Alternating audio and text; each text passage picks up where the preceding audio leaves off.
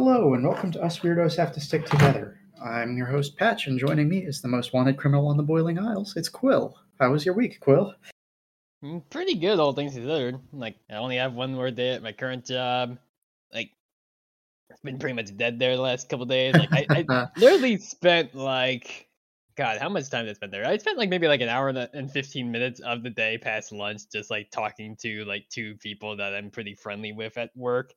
Just basically like talking about like moving to Connecticut and like why I'm leaving and everything. Yeah, just like getting in those last little like, oh yeah, sorry to see you go, but also I'm like, yep, but uh, unfortunately the South is too hot and not progressive enough, so that was so weird when I left my last job because I, I worked as a pool cleaner, right? So Mhm. I was just on the truck on the route all day. I never actually saw any of my coworkers. So on the last Oh. few days, they were all like texting me, telling me how much they were gonna miss me, and I'm, I haven't talked to you for five years. Why Yeah, are you like- gonna miss me?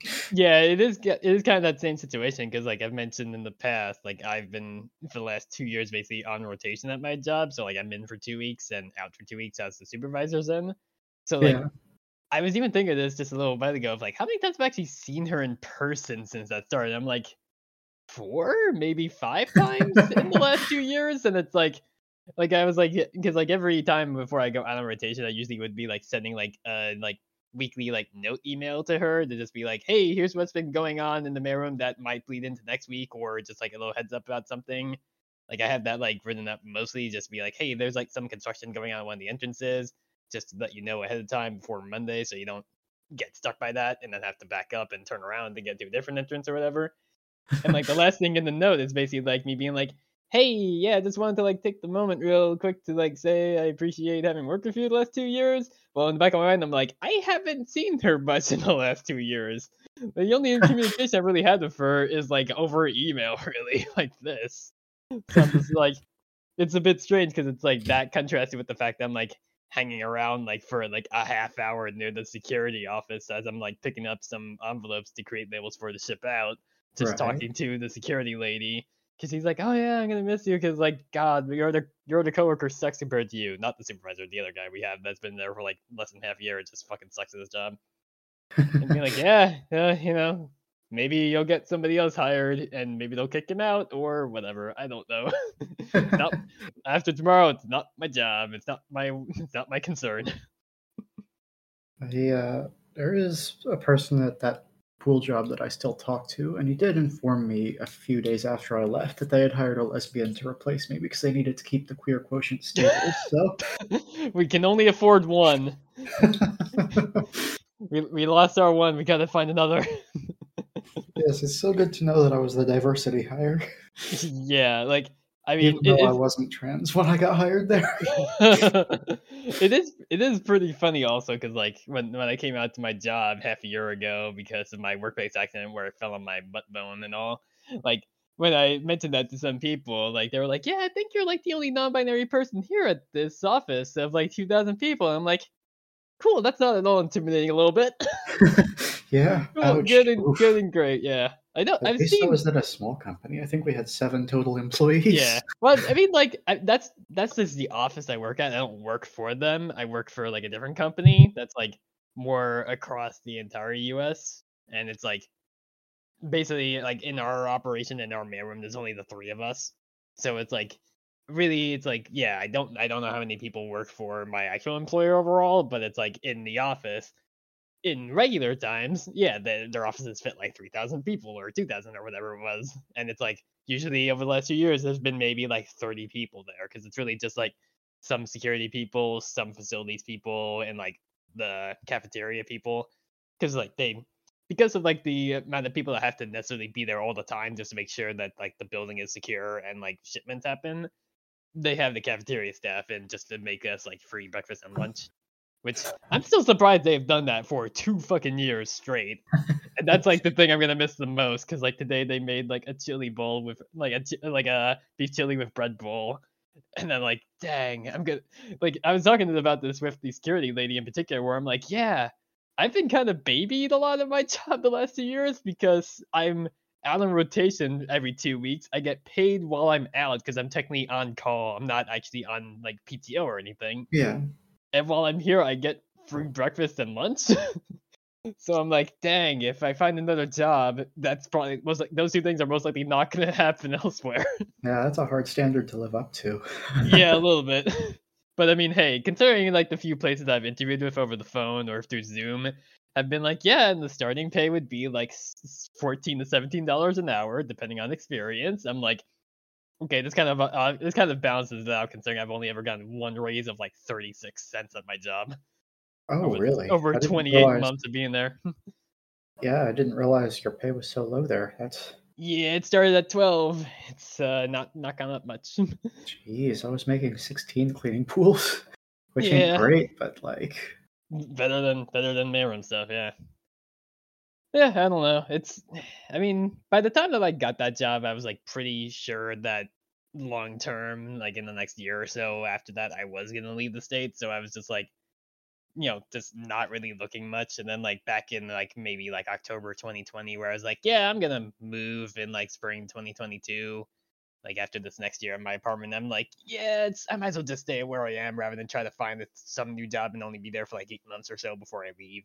So yeah, that's reasonable. Looks yeah. better on a resume too. Yeah, like I mean, this is like my longest term job now, actually, which is not great to sound like that, but like most of that 28 months is basically me there by myself holding down the fort, so that at least still looks good too. Listen, I've had the past two jobs I've had, I was there for five years each, so it's not better. Trust me. Eh, fair. I mean, I guess it kind of boils down to what the job actually is, because at least like it, at least in my place, like you know, I'm there running everything by myself, and it's like I mean, considering like the various things we have in the mail room, like all this like expensive electronics and stuff that it's been sitting in boxes for like two years and all, and like the fact that we still have so many like COVID test kits there and I've not stolen anything, they're pretty, much being like, yeah, no, Quill is pretty reliable. They get stuck in traffic sometimes because the drive that they have to get to and from work is shit. But hey, if you're five minutes late to work, it's okay as long as you actually get the job done. Because like nothing else happens at my job for like the first like three hours basically. Like UPS shows up around like 9:30 or 10 and then there's kind of like maybe USPS shows up around 11 but like nobody really shows up till like around 1 like in the afternoon which is when like FedEx ground and FedEx shows up right. And also nobody really sends like requests for shipments to send packages out till around there too. So it's like okay the last two and a half hours of the day or so are always busiest.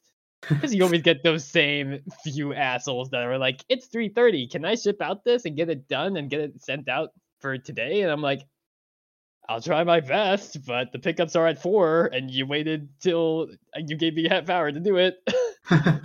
I mean, it doesn't take long to make a label because I've been there for so long. So it's like I can make a label in like five minutes. It's really more if they need me to put the box together, where it's like, oh god, I'd have to like cr- climb up onto this freaking cabinet or not cabinet, this like countertop to actually reach where the boxes are and have to fold them up and like tape them up and put wrapping paper in there because nobody ever keeps their original like laptop or monitor boxes, so they always need me to put ones together for them.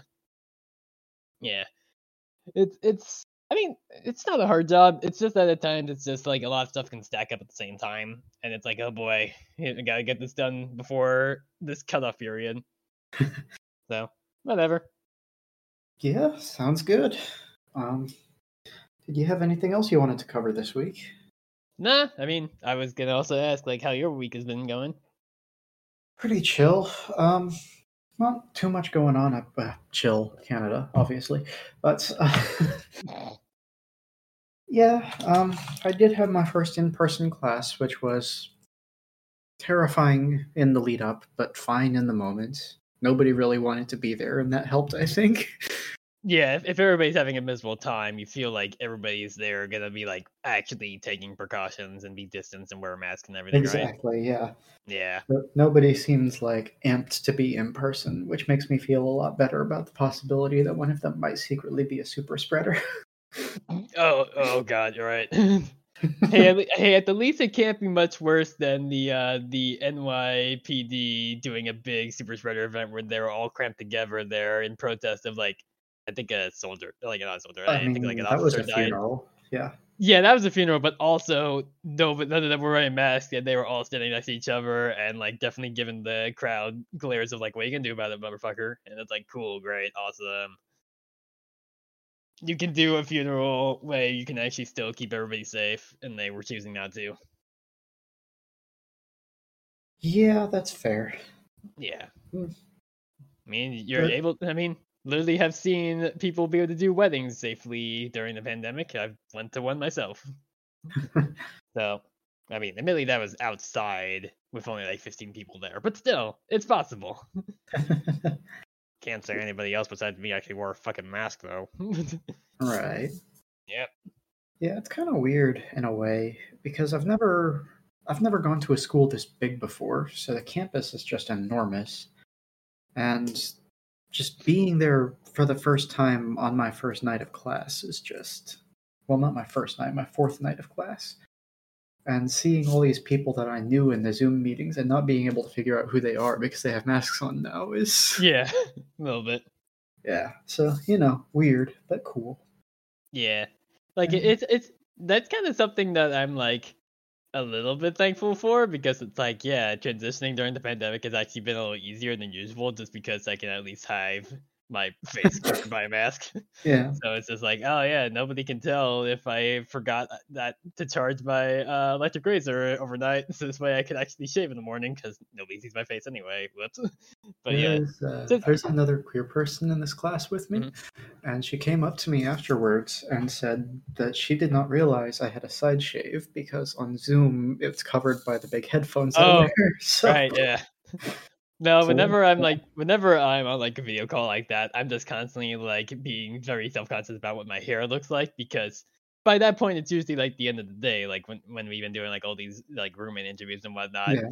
where it's like, oh right, it, you can definitely tell how crazy of a day I've had based on how crazy my hair looks. Not to say my hair doesn't look crazy like as soon as I get out of the shower or wake up in the morning, but it's like if it's like two or three in the afternoon and you can see my hair so disheveled, it's like, dang, Quill has had a crazy day at work, huh? okay, see, I got the good hair genes, so it doesn't matter how disheveled I look, it's hot. yeah, I mean, like my, my hair doesn't look like a mess usually. It's just like because in the once it gets to a certain length, it starts curling back upward, especially in the back. So it's like you know, like everything else on like the sides usually is like keeps relatively in check. Like I kind of Mhm. need to like do a little bit of work on the right side a little bit just because I usually sleep on my right side. So it's like that kind of sometimes gets a little bit disheveled when I wake up in the morning. Yeah. Usually it's fine, but it's like it's really just the back being a bit weird because also I don't have a hand mirror, so I can't easily trim it as much to make it look nice. So I've kind of just been letting it do its own thing for like half a year now. But it's also because like eventually I do want to get it professionally styled and dyed, so I am just Yeah. letting it kind of go crazy. well, that's fine. I, I like to do my own hair, but, you know, whatever works best for you. Yeah. God, I'm just now realizing it's been officially two years and one month to be precise from when I had my last actual haircut. Like I did a chair. That was January third of 2020. Jesus Christ. I don't remember when I did my side shave, but before that, it was 17 years since I'd had a haircut. So, Oh jeez. Like I, I only remember the date exactly because like the day before then, my sister and I tried to go out to dinner for my birthday, but the restaurant was closed because of New Year's still. I guess New Year's closed on the second. And I just remembered then I was like, I need a haircut, so I went the next day. but Yeah. yeah, the uh, the only other thing I really did this week was I started playing Star Wars Squadrons, which is a a flight simulator game. The thing I've mostly learned is that I'm not a good pilot. Yeah. So I'm I'm playing it in VR, and it turns out I have very bad spatial awareness when flying in a 360 space. So Ah, yeah. Yeah, I, I feel like nobody really paid much attention to that game. I I have one friend in like one of my other discords who got like super into it and got really good at it, but I feel like that game kind of fell off pretty quickly. listen, it's really good. I'm just bad at it. yeah. It's like And it's like me it's like things happen that you don't necessarily expect to happen. yeah, it's like it's like uh back when I played uh, Everspace 2 when it released in early access where it's like, "Oh yeah, it's really fun. I just am not good at flight games." So it's like, "Oh right, I need to like lead shots cuz this isn't like Halo where the bullets just travel with no drop distance." I guess there's some guns in Halo that do like that big like spike like launcher weapon that they introduced in Infinite. Yeah. Like kind of like like like yeah, like kind of like the brute equivalent of like a sniper rifle kind of thing where it fires out like an actual harpoon or something.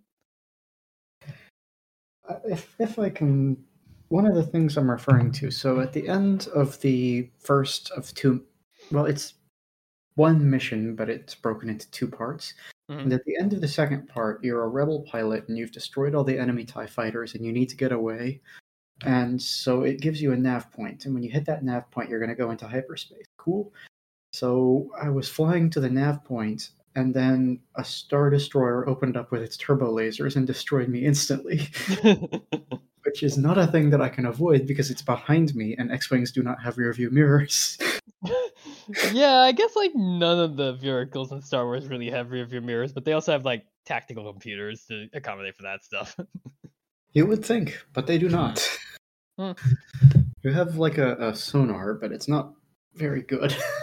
Uh, hmm. Yeah, I've never really like gotten into like any of those like more like semi flight games. Like I, I, I like watching them at times. Like I I really liked watching Vinny and uh Drew play them on Giant Bomb back when they still did Flight Club. Mhm. But I'm just like, yeah, they're they're not for me. They're they're they're something I get a lot of fun out of watching, especially because it's like, oh yeah, I'm watching Drew get progressively better at it, and especially because in the early days he just sucks at it.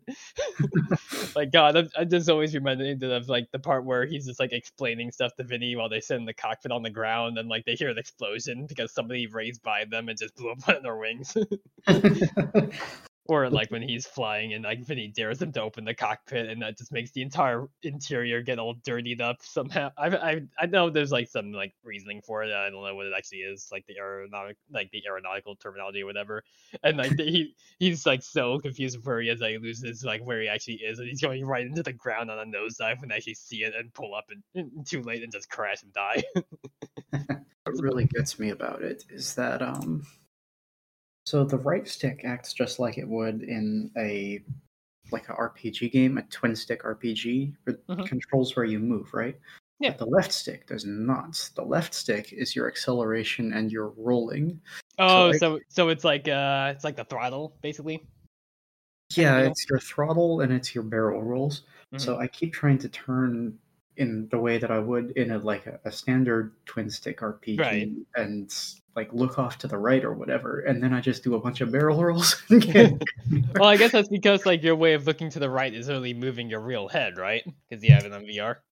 Uh, yes, to some degree, but that Hmm. depends because for when you're flying a Tie Fighter, they have solid panel walls on the Oh, sides. right, yeah, so you yeah. have to move the Yeah, they, entire. yeah, they don't have like the whole canopy, right? They're just like Yeah, glass pane in it's just that one window in front of you. you. Yeah.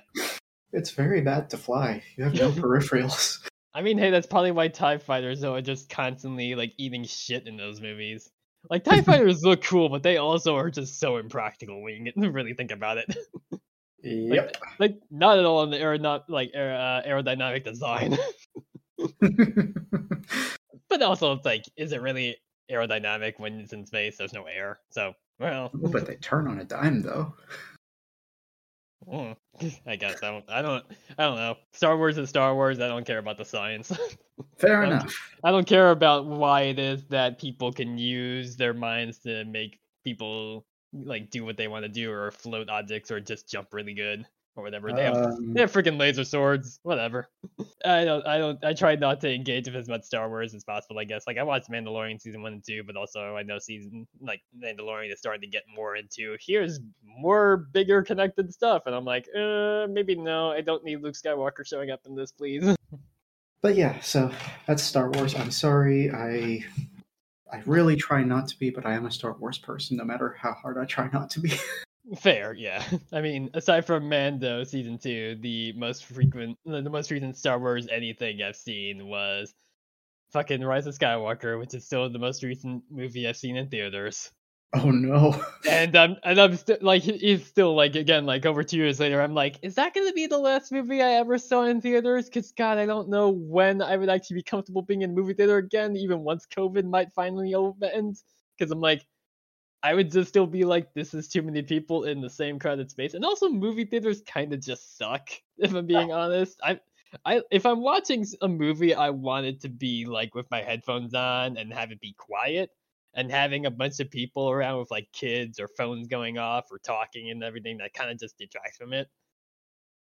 because it's like I mean the only like like even before then like the only movies I was really going to see on like around like opening day was like big stuff like that or like fucking to my detriment here Endgame.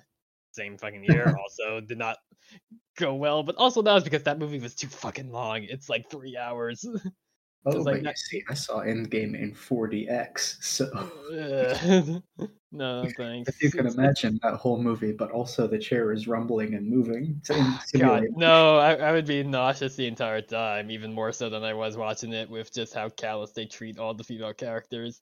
To the point where they have like, hey, we have our ladies rocket moment here. We have the big scene of them all, and it's like you have not earned this. These are not people. These are basically not characters. I'm sorry.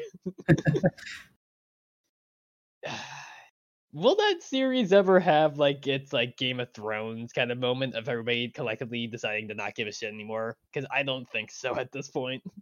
It will. I hope I hope so, but I also don't have confidence in it, considering they still have movies planned out through like 2026 or whatever the fuck at this point. I I feel like Eternals was a pretty good view of that because nobody liked Eternals. Is the thing. Mm, Even Fair, yeah, made enormous amounts of money. yeah. I don't even know what the mo- what I don't even know what the next one is. Uh, neither do I actually. Okay, yeah, we, we should probably get into it. it. It's gonna be a little bit weird formatting here, considering since we did three last week, it's now me going first since I'm still doing the even numbered episodes. But we'll get used to it. It's only gonna be a few weeks too before we get to season two anyway. Yep. Yes. Uh. Well, finally, again, 40 minutes in, Escape from the Palisman opens on Eda and Luz watching King, air quotes, play at the sleigh grounds, Which I like that I took the notes of what the sleigh ground sign said because it says it is funded by the Bonesborough Department of Parks and Rec, with Rec spelled W R E C K. I never had noticed that before, but now that I'm actually like pausing these episodes every couple seconds to jot down stuff, I did. Oh, I know. It takes so much longer to watch an episode when you're taking it, notes. it, it super does. Like it's actually kind of liberating now since I'm going first because it's like, oh, I get the big episode out of the way, and then I can just cruise through the follow up. yeah, really. yeah, it's a little harder going the opposite way.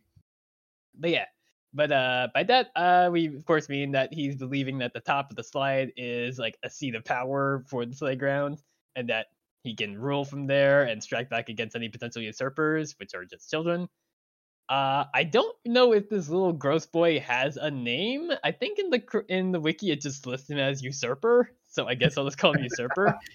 But he, we've seen him before. He was like in, I think he was in the background of the stadium scene early in Covention, and he was also in the uh, scene in episode three when we saw the kitty class when Eda ran out looking through the windows very creepily. yeah, he's also in the episode I'm gonna cover. So Oh, was he? Uh, yeah, he sure is. I don't remember seeing him in that one, but also I wasn't paying as much attention, I guess. yeah, no. He he shows up with his drippy nose and looks gross and everything, and tells King that the slide is for sliding, not standing, and basically just straight up pushes him down the slide, which I feel like is uh would terrify me if I was a parent watching a kid at the playground get thrown down the slide. I mean, if he was pushed down the slide in a normal way, sure, fine. But he does not push down the slide in a normal way. He hits Yeah, head three times. Yeah, he kind of goes head first a bit. Uh, but yeah, this prompts King to run over to Eda and demand that she blow him up. She refuses, saying that Owlbert has better things to do, which in this case is being uh, just pet by Eda in a very cute manner. Yeah, Owlbert is adorable. I like that he purrs. Yeah, I, yeah, I kind of forgot that he purred because, like, honestly speaking, sometimes I would skip this episode, not as much as like the next one, because like I mean, next episode, is really- next episode is kind of more about the B plot. I feel like the A plot of King and Luz in that one is actually not as interesting, but we'll get there when we get that. Yeah, we'll get there. Yeah. Yes, uh, Eda asks, or sorry, uh, Luz asks Eda how she got him, to which she replies saying that she made him from the branch of an ancient tree, which we'll later on learn in season two must have been Palistrom wood, which I will also point out is contradictory to what she said in an earlier episode where she said that witches' staffs are given by school. So Yeah, again, I, I mean, think that maybe the staff was. yeah, I I, think I feel like that might be it, or again, like it might be like some talisman are just available at school, but you can have like a stronger bond with one you carve yourself, and it'd be stronger as a result. well, So, that is like- what they'll say later, but like they also say that this is the first time Bat Queen has brought talismans to try and meet students. Mm. So Yeah, by that adoption system. So like I feel like it might just be a little bit of a different thing where maybe the school has some, but they just don't have as many because the Palistrom wood shortage going That on. Yeah, and so it's like, oh, we found this other, we found this alternative of like instead of going with the school ones or trying to get your own wood. But yeah, no. After declaring them bonded for life and that she thoroughly destroyed anyone who hurt him, which of course is a bit foreshadowing for later, King is uh air quotes tagged by the child hard enough to fall over because the kid thinks he's just like trying to play with King. As we'll find out, that's a ruse because this kid is actually kind of a shit. and this makes King do his uh, squeak of rage and run off to try to get vengeance, while Eda just laughs at the squeak of rage, saying he's like a tiny key uh, tiny key. Why can't I say tiny tea kettle? God, I don't know. Whatever. It's it's kind of it's kind of getting a bit late. Whatever. uh, yeah. While she's laughing, uh, Lou spots a mark on Owlbert's foot, which he explains is his interlock, which means he only fits on Eda's staff. But while she explains this, she suffers a flash of the curse and passes out for a bit. When she comes to, uh, Eda hurry back off to the owl house as she knows she needs the elixir real quick. And King, uh, you know, says that his feud with the child is not over yet, and recoils when the child hugs him, saying that they should play again real soon. Which, me personally, having been a teacher of three to twelve year olds, very much feel King going like, "No, get away, gross," because God, chil- little children are very gross. I'm not gonna lie. I don't have anything really against kids myself, and like I'm like I don't know if I'd want kids at all if I potentially had the chance, but God, they are sticky and gross. Can confirm.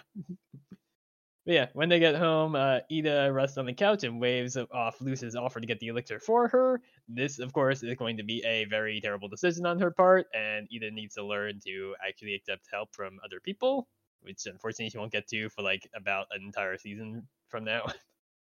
Luz offers to stay home and take care of her, but Eda tells her that while she can take care of herself just fine, also not great, because uh, she's had the curse longer than Luz has been alive, she also has no idea how she got it, but just basically says she does not care because she's fine. Again, Eda, please. uh, Luz, heads, Luce heads off to the grudge match with Gus and Willow, Uh, Hexside versus Glandus, which is the first time we get one of the school's names. It's we got like the hint of the other school based on last episode with Bartholomew alluding to Right. it by saying he went to a different school, but I don't think I don't remember him. Yeah, I'm pretty sure he didn't name Glandus in that episode. No, he Maybe I was- definitely didn't. Yeah, but we also won't find out until like midway through season two A that he actually went to Glandus as a whole. Because like, look, I'm trying to remember when it is that we actually learn about Saint Epiderm. I think that's not until season two as well. I believe so. Yeah, and I don't think it's mentioned in the rest of the season. But yeah, when she gets there, she realizes that her uh, cat hoodie is actually the Glandus colors. So she raids the school stores, lost or not the school store, the lost and found for some school clothes. Which that's kind of theft, Luz. You're taking other people's items in the lost and found and not returning them. It kind of theft. is a moral gray area. Yeah, it belongs to somebody. Just because it's not claim, just because it's gone unclaimed, doesn't mean it's just up for grabs. Also, mm. I, I hate her line of where mouth guards go to retire. That is gross. that is awful. it's true. Yeah, I mean, I've never had a mouth guard, so I can't say, but it just sounded gross. Yeah, did you not like in my elementary schools? They would, if stuff was in the lost and found for more than a month, and they would just put it up for grabs, and whoever wanted it could take it. uh, honestly, I don't know because I never lost anything at school that need to go to the lost and found. Well, neither did I, but I was always at those free stuff sales. I mean, I guess if it's been a month and it's been unclaimed, I guess it kind of makes sense. But like, Liz doesn't ask how long it's been there or if it is up for grabs. She just takes that shit. yeah, but no. Uh, basically, her little detour to go get clothes miss- causes them to all miss the flying monster boat thing. I guess it's a kind of demon, honestly speaking. yeah, it's kind Uh, of like that- a Viking longboat, but alive. Yeah, kinda. I'm pretty. I I, I want to say this is the same boat we see in episode 18. I think. I think it's the same one that takes them to the Emperor's castle, but I'm not sure. I'll have to look at that closely when we get to that episode. But yeah, uh, Gus and Willow stayed behind because they didn't want to leave, or rather, Willow didn't want to leave Luz behind. Gus was willing to do that, but she forced him to stay. Uh, Gus says Glandus is in the middle of the island and too far to walk, while Willow says her parents are busy working, so they can't get a ride on their staff. At which point Luz is like, "Oh wait, I have access to the staff because I can ask Eda," and it's like, well, at least she's asking instead of just taking. But also, she kind of just ended up taking anyway. uh, yeah. King goes to approach Eda with his plan to get back at the kid, which I mean, his plan is basically just like fire at the moment. But sees that she is partially transformed into the owl beast because she has some level of awareness and it's suggestible, and only one of her eyes has actually changed to the full like black kind of eye. This is a bit of a weird one because like we never Oh wait, no, we do actually see Eda partially transformed again in the season two finale because of like when Luz is able to like make her Yeah. wake up again in her owl form, and also I guess Belos does technically does it too, but he also uses like magic as opposed to Luz just being like it's me. So yeah, mm. it's it's kind of just a weird one because it's like we never actually have seen this before, and because like the last time we saw the owl beast, like Eda was trying to kill them, so you know, it's just a bit strange. Uh, King has a truly terrible idea of using Eda to get revenge on the kid at the playground. And basically, when Luz comes up to try to ask for the staff to borrow it, King just is, like fully blocks her view of Owlbeast Eda by closing the door and just tosses the staff at her, being like, "Yeah, no, I'm sure it's fine." And it's like Luz is like, eh, "It's only for an afternoon, so I guess." Not uh, Luz again. It's fine. Eda gave her that staff within 15 minutes of meeting her. I mean, yeah, but that was just to get her to safety and away from, you know, all the shit. I mean, she also gave her the portal door, so I guess it was really just she didn't want it to. She knew it would fall in Belos's hands if she left it with herself, so I guess that's why. But yeah, no, it's like she's not asking Eda directly, so it still feels bad. Yeah. Before he heads out, he at least has the foresight to pack an elixir for his terrible little plan.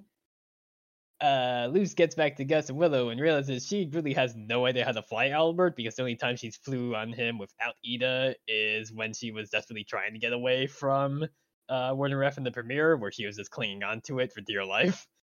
So, about. She does it every single episode. I've seen it. well, that that's the intro. That's different. if that was happening every single time that Luz was like flying every day, she's repeating a weird series of events and is stuck in a time loop. Would it be a surprise in the Boiling Isles? Maybe not. I don't know. I don't think time magic exists in the Boiling Isles, but it could. Who knows? It's a very still- small. Yeah, we still, we still we still don't know what the fuck is going on with uh, the other Titan corpses, so maybe the time magic exists somewhere. Who can say?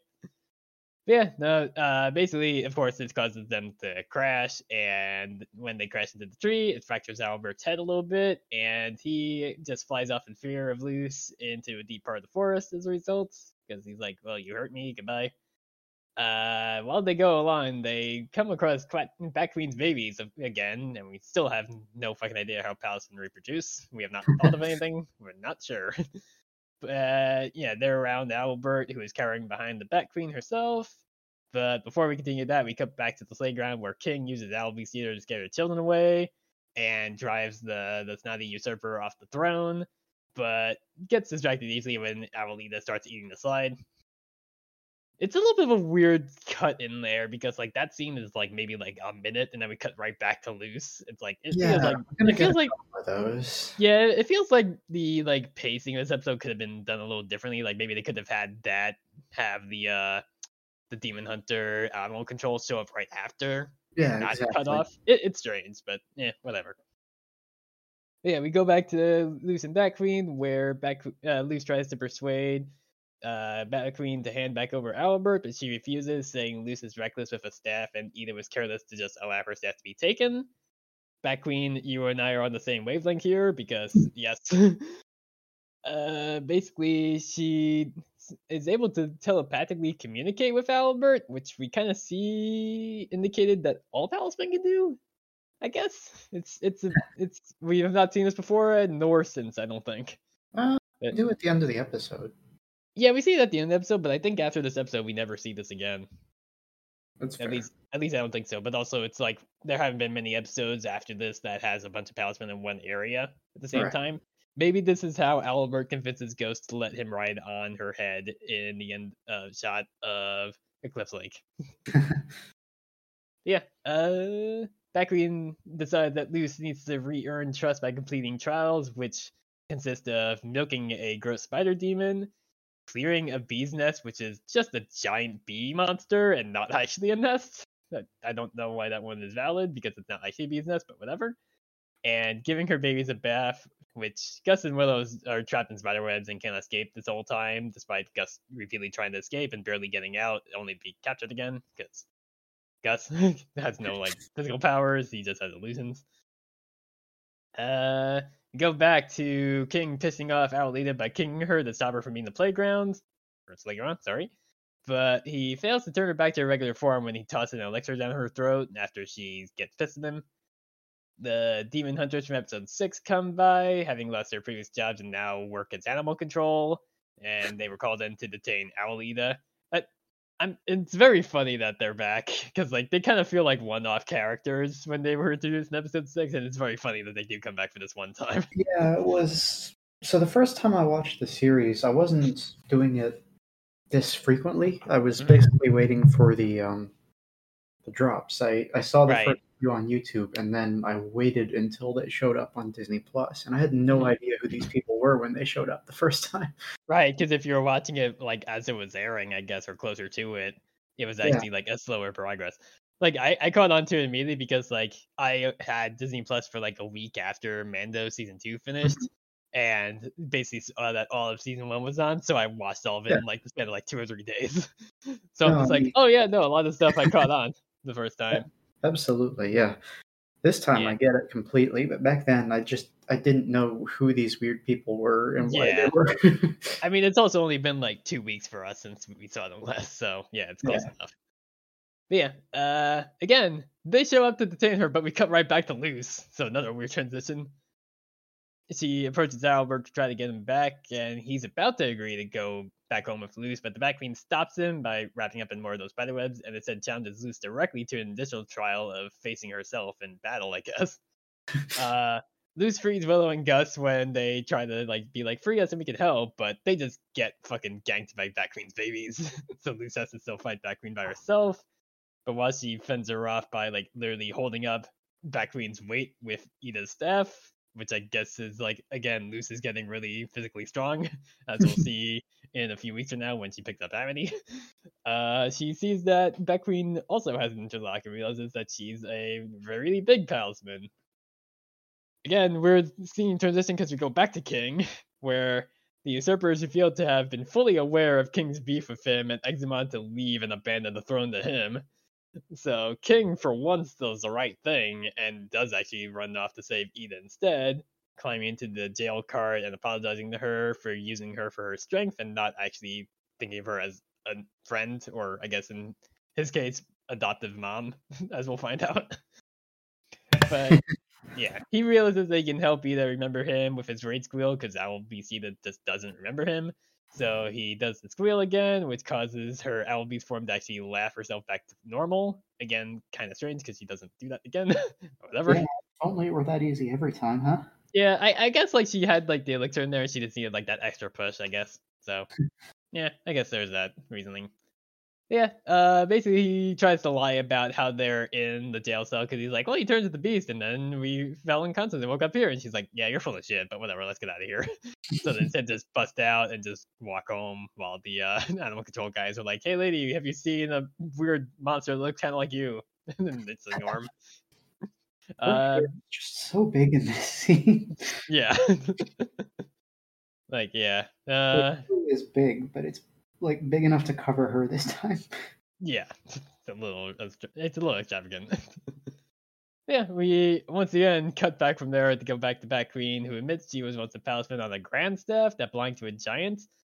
We never also hear about giants or grand staffs after this episode, I think. so uh, a lot of people thought she was like the palisman of the Titan, but she specifies giant and not the Titan. So I think it's different. I don't think it's the same because also I feel like the scale of a, her compared to the Titan would be really off compared to the size of palisman and witches. So That's who knows?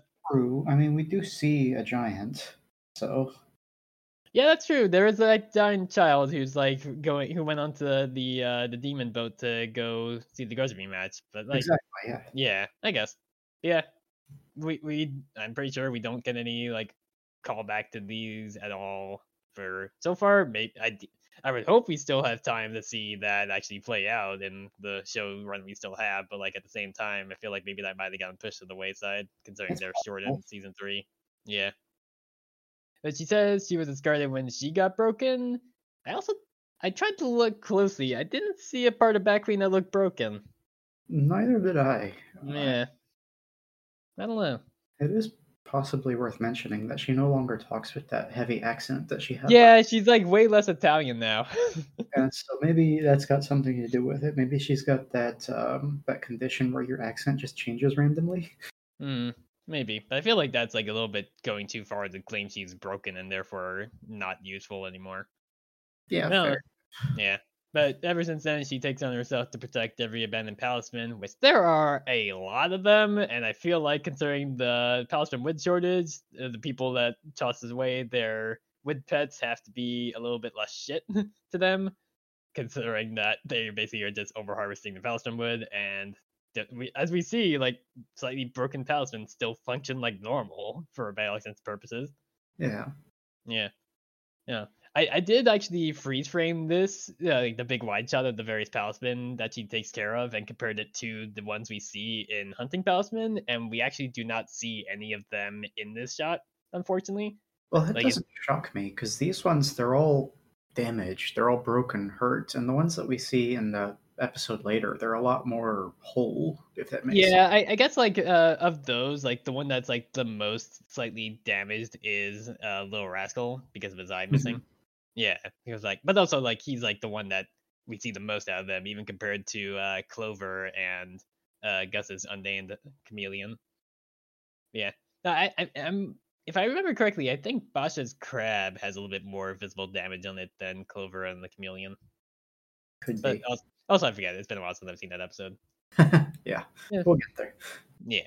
Luz again tries to persuade her as Owlbert is not abandoned and has an owner, but Queen first says she wouldn't let him return with her, but then. Uh, uh, wait, sorry, I'm getting mixed up. Queen at first says she wouldn't return, that Owlbert wouldn't return on his own, but then shouts that she also won't let him, but Owlbert says between them to stop her. Queen uses the telepathy again to find out that Owlbert really does care about Luz and that it's kind of just a misunderstanding that he got hurt earlier. And she allows him to leave. Uh, Luz, before leaving, asks Queen about her owner, but she has forgotten over thousands of years. But Luz also offers to help her find out what became of them if Queen ever wants to. They go back home, and Luz indoctrinates Owlbert into the Boo Boo Buddy Club by putting a bandage on his little damaged head, or his damaged head, and Eda just like shows up and is like, "Why are you off the staff?" And Owlbert tries to lie, saying they went and got ice cream, and she's like, "Yeah, you're all lying, but I don't care at the moment because I'm too tired." she goes back to her room and coughs up an elixir bottle, where she then realizes that it's not working anymore. And uh, also at that point, like King wanders back off to the playground. We never get confirmation whether he reclaimed his throne there, but probably not. and we just end on a little scene of Bat Queen uh, trying to make it seem like she's gonna read a book to her kids, but actually just rips it up and feeds them. Which again, I guess it makes sense that Palace that Palisman would have to eat books because books are derived from wood. But also, it's like, why, why do Palisman have to eat? Period. Yeah, or wood. valid don't know. question. Who knows? Possibly also worth noting, the book is called A Pox on a Fox, so I don't mind getting rid of it because bad things shouldn't happen to foxes. Also true. Foxes are good and pure creatures. Just as Huxley, foxes are good. But yeah, uh, I have just like uh, I guess actually, yeah, no, I'll get into the notes I have for that that I haven't covered. Uh, I like Luz's little freak out at the start of the episode where she's acting like a worried parent about King being bullied at the playground. it's it's just a it's just another Luz would say the being adorable scene because like she's acting a concerned parent when she's fourteen. yeah. Uh, I also really like the deranged look she has on her face when like when she suggests putting King in a little doctor's outfit to like attend to Eda. She's like nobody wants to see that, and Luz just has like this look on her face with bags in her eyes that she just says, "I do." like it's just again a very funny Luz reaction and face. uh. Uh yeah, uh when Luz tries to do the split while she has her Hexside spirit going on, I just feel that pain so much. like every time I see her do that split and you hear the crack and like Sarah Nicole Robles' delivery uh, delivery of "Well, I never did that before." I'm just like, uh, I I've never been able to see that split, but also yes, I understand this pain. that that would be misery. I simply Uh, do myself. yeah. Uh, one thing I have noted here, real quick, uh, when Willow's talking about their options to get to Glandus, she specifies that her parents have a staff, but kind of uses it in the singular because she's like, they're at work, so I can't get their staff rather than one of their staffs. So, like, I guess one of Willow's dads doesn't have a staff or something? I'm not That sure. would be unusual, but it's very possible. Yeah, I mean, we we've seen that like not every witch has palisman staves because like a lot of the uh, Emperor's Coven guys don't have palisman, it seems, or have like mechanical staves. So like, I don't know, maybe not everybody has one. It's, I mean, it seems like it is like a choice, and like not everybody actually needs one to still be able to perform magic. It just seems like having one is a little bit more of like a power reserve or something, and also with transport. So that makes sense. yeah, it's just a little interesting observation I had there while I was watching it. I, I also fly? Do all staffs have the ability to fly? Because I mean, not all palisman have wings. So They can't all. uh we it, we get the implication that yes, because like we definitely see Ghost fly and Ghost is a cat. Admittedly, we've only seen like Ghost fly like close to the ground during that fight scene in Eclipse Lake, but like the implication there is that Ghost can fly like normal, and Amity was just keeping low to the ground because she was in a cave and therefore didn't want to bonk her head on the ceiling. That's It- fair. So I guess then we have to ask the question: Does Owlbert even need to flap, or is he just doing that for fun? Maybe for fun. I don't know. I mean, but I also remember we see uh I don't remember the animals themselves, but when we see uh Luz and King in the race in season two, episode seven, we do actually see other kids in their staves. Mhm. And I'm pretty sure that there are definitely at least some of them that are not a like aerial animals, like they don't have wings or whatever. Yeah, that's fair. I'd forgotten Yeah. that. Yeah, I I mean it's kind of like a extra little thing that's happening in the background of the episode because that episode is all about Eden and Raine. But yeah, uh, just moving on. Uh, I still just loves uh, Willow's decision to not acknowledge she's on a lot of bones. It's just a good and funny joke of like, those are bones, Willow. It's like, not if I don't look down. it's it's just like, oh yeah, Willow doesn't get a lot of funny lines, but that's just good delivery. Yeah, and uh, I mean, also just a little thing I liked here. Uh, just seeing Luz's like eyes dilate as she goes, "Oh!" After she bathed the the Bat Queen babies, it's like, yeah, I just I just love it whenever we see Luz just have a adorable look on her face. Again, Lu- Luz will say that it's just a precious little child. Uh, yeah, I think that's really it I have in terms of notes on that episode. I mean, we'll get to the trivia part when we get to it after episode 11. Absolutely. Yep. Um, Uh, Yeah. So I guess that means it's time for us to dive into the real reason we switched uh, order, and that is so I get to have all the book episodes.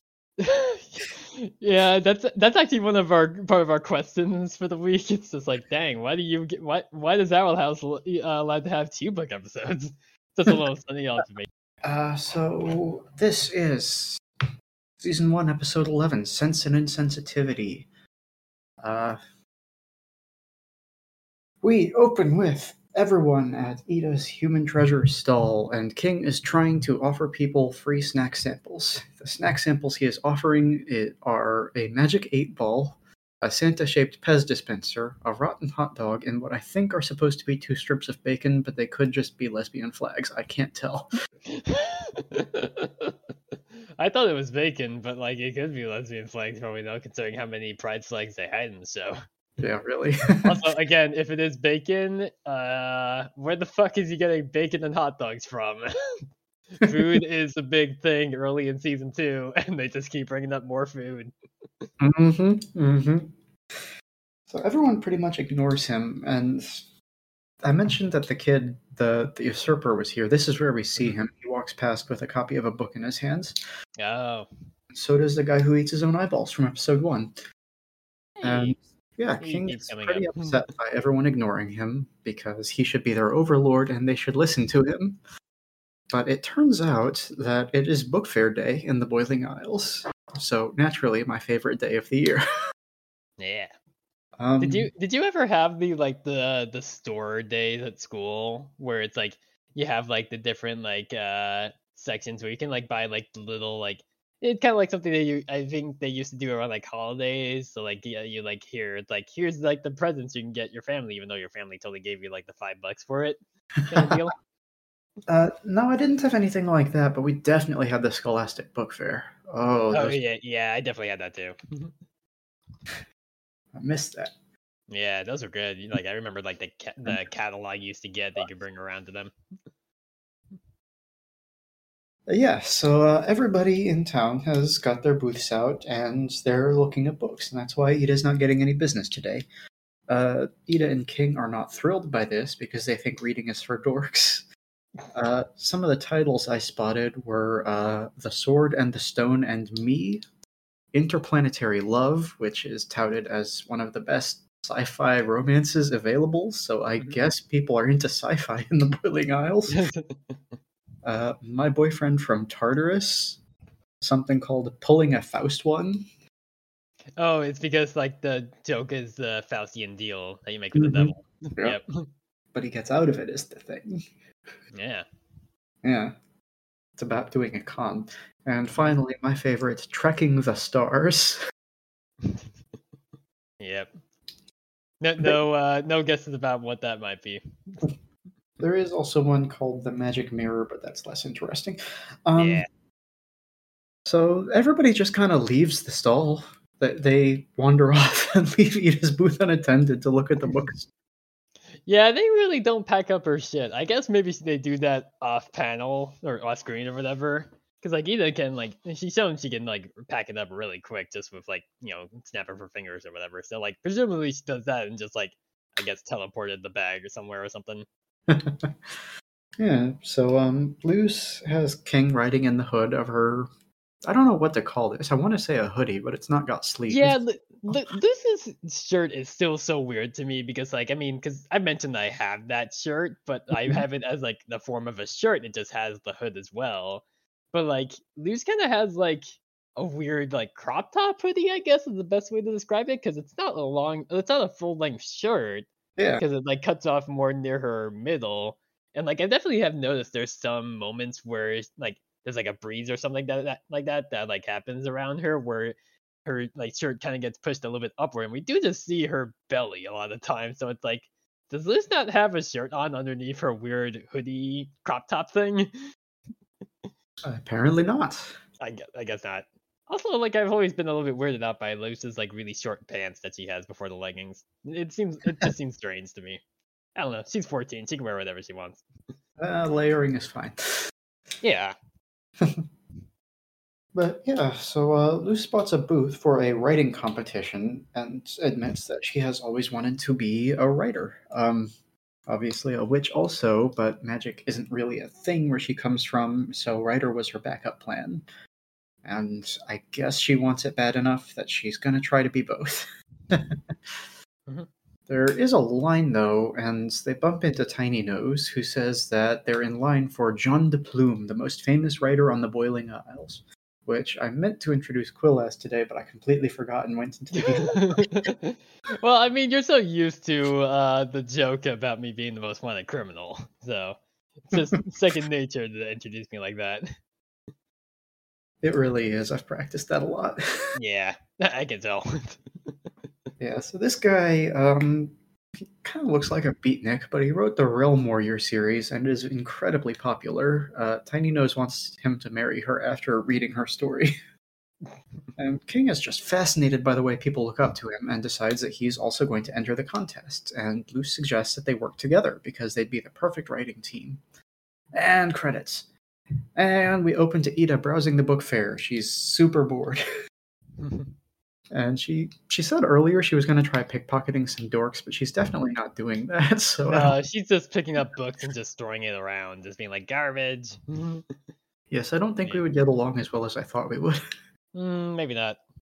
Eda seems like she would have a lot of like fun stories to hang out with for an after like an afternoon or evening talking about, but like I feel like if you go out with her anywhere, to just like any place that's not like a restaurant or a bar, it might be a bit grating to be around Eda. It's just like I have a really solid book collection, and if this is how she Yeah, yeah, read- no, same. we would get along way more with Luz because Luz would be like, "Oh, books." Yeah, so uh, Eda spots her reflection in a mirror on a book cover, and she gets upset because she sees another wrinkle and takes that to mean that the curse is getting worse. Why she doesn't just think she's getting older, I don't know, but there you go. Yeah, because like I mean, we don't have like an official say so on how old Eda is, but like we do know that Lilith is like two years older than uh, uh, Eda, and like they're both somewhere in their forties. I remember Dana saying, but she hasn't like said explicitly like how old they are. Mhm. It's just that like yeah, Eda just looks way older than Lilith because of the curse and everything. But it's like I mean, I'm 34 and I haven't noticed like any wrinkles or anything or gray hair, so it's like I don't know, knock on wood for me, I guess. yeah, well, you're taking magic youth pills, so. I I mean fair, yes. My skin is super soft and I've always been a small. Yeah, so um, while she's looking at herself in the mirror, she overhears Lilith there, who's there to collect a map to the Bloom of Eternal Youth, which is apparently a magic flower that, well, it does what it says on the tin. And she wants to get this for the Emperor and says capturing Eda can wait, because this is more important. So she and her guard Steve take off, and Eda decides that she's going to get there first and steal it, so the shopkeeper naturally sells her another copy of the map. Uh, I don't really know how to describe this guy. He's like a weird cat man with a long neck. I don't know. Yeah, he's kind of strange. I also don't know if this guy ever gets named. I don't think so. He definitely does not. I was looking for that. Yeah, I'm curious. I'm googling the episode to see if he's in the credits. Yeah, so um, at the Owl House, King's excited uh, when Luz starts them brainstorming because she says that he can write anything he wants on the cards. So they're pitting um, note cards on a, a, a cork board to just sort of get the idea of the story they want to tell, but all he wants is blood and violence, which is not great. Luz writes down about 50 things, and uh, she wants the heroine of the book to be about, well, she wants it to be she wants it to be a Zura fanfic, is what she wants. yeah. I kind Well, of I, yeah, she wants to name it Luzura. Dorks because that's what this episode is. Yeah, because I mean, like she's naming the character Luzura, which is exactly what she called herself. Yeah, back she's. Luzura. Yeah. and Also, I I did check the guy. I did check the guy's official name is Merchant. Hey, I've been calling him Shopkeep, so I wasn't that far off. Yeah, pretty close. Yeah, so um, there's a, a writing montage, and it's fine. Uh, the thing that I liked most about it is that Luz does break down the tenets of writing a book on a chalkboard. So I guess they've just got all kinds of office supplies here. But the steps for Yeah. writing a book, according to Luz, are one, find a cat, two, endanger a cat, three, shave a cat, and four, book complete. Uh, I wasn't it save the cat and not shave the cat. Well, it should be, is the thing. oh, maybe I, I saw it wrong then. I thought it was save the cat. Yeah, she wrote shave, so I guess she misheard Oh, okay. them. I, I also like that there's like kind of a reference to like the hero's journey and some of like the do the uh, ideas she has. Like you kind of see like that progression of like that circle or whatever the hero's journey uh, format. Yeah. So Yeah, like, she definitely does draw the hero's journey diagram before turning it into a weird face. yeah. Yeah, so um, this is just a, a slight misunderstanding. You're supposed to save the cat to establish your hero is likable, but she wants to shave it. And I guess that's the last thing she wants to do in the book is make Luzura likable. Uh, yeah, so they write a book called Luzura's Awakening, and King doesn't love the romance that Luz put in it, but Eda calls her away because she's leaving for a few days and Luz is in charge. And when she gets back, King has trashed everything because he prefers his own book, Ruler's Reach Enter the Bad Boy. Oh, I didn't notice the subtitle. Yep. Amazing. And I did check. You are correct. It did say shave a cat, but it also has shave a cat question mark question mark question mark. Ver- Very much the whole like step one, whatever, step two, yeah, question Yeah. mark, step three, profit. Yeah. Uh, Also, so- how did how does how do they write a book in like an afternoon? Listen, we'll get there. um, yeah, so Luz suggests that uh, King should submit this book on his own because he clearly doesn't want to work with her on a creative level and is just throwing out her stuff. This is also where we learn that the typewriter is sentient. Yes, this typewriter also voiced by Aaron Hansen, by the way. I did not realize. Yep. Must have had him on retainer. yeah, he, he like there's a, a variety of like background characters he voices at times, and this was one of them. Because I, I don't think that when we see the typewriter again when he's using it, I'm pretty sure it does not speak. But Not yeah, that I remember, yeah. That's why this was such a surprise to me. yeah, Uh, so yeah, King bursts into a bar demanding someone to read his book, and he is thrown out immediately. Which good, he's eight. He shouldn't be in a bar. oh yes, didn't even think of that. But uh, a strange lizard meets him outside and reads the book in about a second with his three eyes, and then introduces himself as Pignette of Pignette's publishing house. He says he likes King's book and wants to buy it to publish it. Uh, King signs the contract by splashing fruit punch on his paw and just smacking the contract, which I guess works. Oh, uh, sorry to interrupt. I'm actually incorrect. Uh, it's not uh, Aaron Hansen. That is actually Edric's voice actor, Ryan O'Flanagan. My Ah. mistake. Okay. Did, did not sound like him. My bad. No worries, no worries. Happens to all of us. Mhm. Uh, so after a commercial, we open on a blacksmith forging a copy of King's book. And when I say forging, I don't mean like making a fake copy. He's literally forging it out of ore. Yeah, this, that's how they make books in the boiling. yeah House. this, this is actually pretty rad. I like how they make the books in the Boiling House. Oh yeah, no, I love this. I wish it always worked like this. But, Hey, but uh, also, why why is Bartholomew delivering books? Why does he have a job doing delivery service stuff?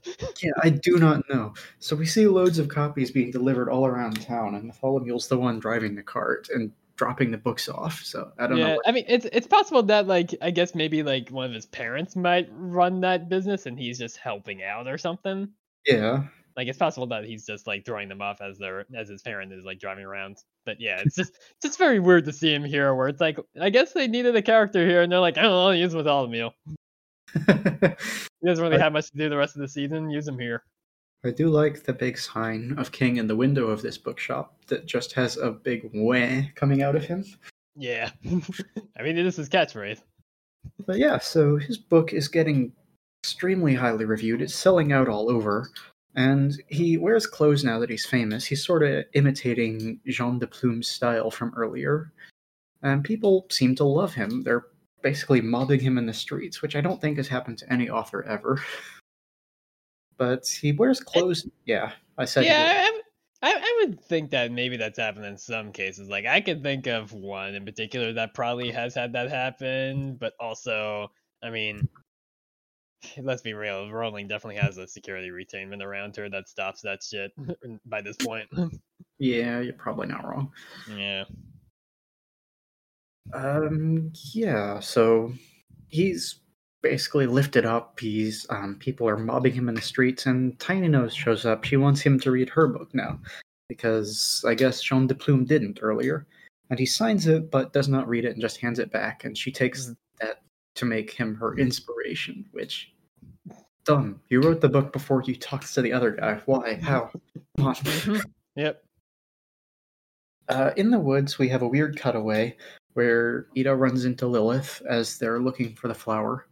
Uh, Lilith is very condescending about how old and frail Eda is because of a curse, but Eda just runs off to get to the flower first. That's the whole scene. We could have put that later. No worries. Yeah, I, again, like just like much like last episode, like kind of weird cutaways at times. Yeah, I don't Yeah. mind that they have B plots going on, but they just No, the n- of where yeah, no, not at all. It's just it's just these episodes. Yeah, it's just the editing that's strange. But I, I do actually really like this scene between the two of them because like I mean, up until now, I mean, we've only really seen like one really one scene between the two of them, which was way back in Covention, because like we kind of can't really count uh Once Upon a Swap because that was Luz in Eda's body. so it's like I, I still like that this is like them being like, yeah, they're still being a little bit like playfully antagonistic with each other, just like at Covention, but they're also being kind of goofs with each other. Yeah. Of like Eda being like, I'm gonna get there before you, runs off, and Lila's like, no, you're no, you're not. like, I, I, very much like that, where it's like this is like the first scene of like what we'll see later on in season two of just absolute dork Lilith. Because like, God, once season two rolls around, Lilith just becomes such a goober. yeah, so we uh, we cut back to the Owl House, where King has been invited to a launch party thrown by the publisher for his book, which seems weird since everybody already has it. They've already been selling it, but I guess they're launching it. It's fine. Uh, he invites Luz, but she kind of throws the invitation on the floor and just keeps typing. Uh, he heads to the party, and she admits that she doesn't want to be mad at him because he's her friend. So, you know, didn't express that very well, but I understand that. I, I get not being good Yeah, feelings. yeah. I mean, So Luz is Luz is 14, so it's like it's it's rough at that age. With being Yeah. honest, yeah. And this party is at the library. It's the same library from uh, Lost in Language, so that's nice. They kept the models, but there is no sign of the mean librarian. Thankfully, we don't like that guy. Yeah, I, I don't think that guy ever comes back again. Actually, now I think about it, I don't remember seeing him in the background anywhere, and he's not Good, in. He's a bad librarian. Yeah, and, and like he he doesn't show up in uh through the Looking Glass ruins either, because like I mean that's when we like established uh, Malphas as like Mhm. the the head of the uh like restricted, no, not restricted section. um, Again, Well, fucking he's like shit. the head librarian. That's fine. Yeah, no, yeah, the, the like Forbidden Stacks area at the least. Yeah. Yeah. Um, so even though this is the launch party, the fans already want a sequel to the book, which is kind of wild, but sure. Yeah. And Pignette pulls King aside to talk about that. Sorry, Pignette. I said Pignet. I'm taking French. Yeah, no, it's like I, I. I mean, honestly, I like I like I think this is like only like the third time I ever actually watched this episode because I usually skip it because it's really just King learns to be less of a jackass. But it's yeah, like I, I, nothing ki- burger, I, ki- I yeah, I kind of had forgotten that his name was Pignette and not Pignet because like it, it seems like it's like kind of like a French inspired name, and so I was like, oh, the T has to be silent, right? So yeah, I was actually kind of surprised that it's Pignette. Yeah, absolutely. I, I was watching. I always watch with subtitles to see if there's anything I might miss. Yeah, I, I yeah, I've been watching with subtitles too during this rewatch. Uh, Yeah, and I saw that name written down before he actually said it because of the way subtitles sometimes work. And I was shocked Mhm. when it came out of his mouth because it's so clearly a French name, and then he doesn't say it that way at all. He's also just straight up a lizard folk, like just a D and DS lizard folk, but with little like pince nez glasses or whatever He's got three eyes. Oh, that's true, yeah. But But yeah, he really is just a lizard. so he pulls King aside to talk to him about the sequel, and it turns out that King has already written it somehow. Except Like, it is yeah. apparently really, really bad. Yeah, Pignette laughs at this, thinking it's just a joke, and says to get busy. Um, very demanding publisher, but sure. hmm Uh, Luz shows up at the party because she doesn't want to be mad about King succeeding, because they're friends, so she came to support him. Uh, the trouble is, he's decided he can't write without, quote, rebelling against her gushy fantasy slop.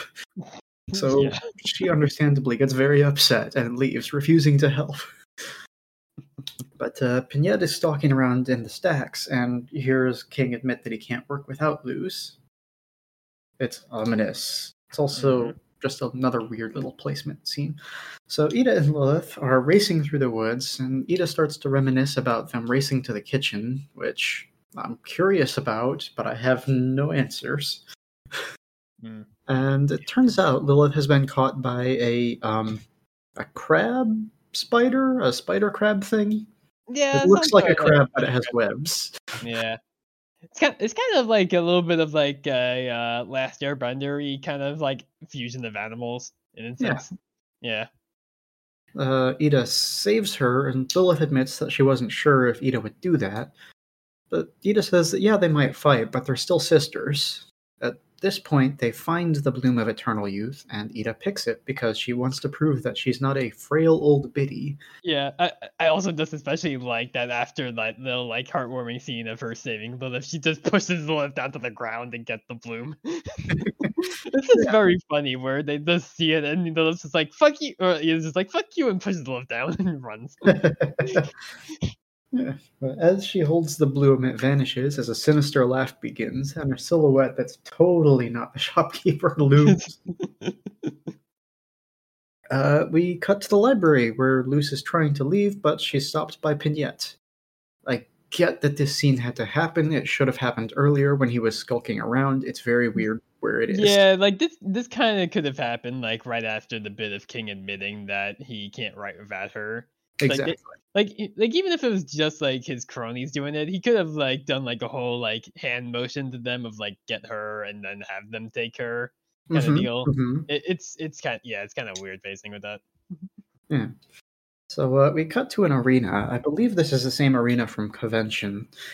And King's fans are all here. They're waiting for him to come out and say something. I believe this is supposed to be an announcement for his second book, although it's not clear what kind of a book event it is. He's, yeah, like because the banners do the banners do say Ruler's Reach too, so it is like presumably where he would actually talk about the sequel.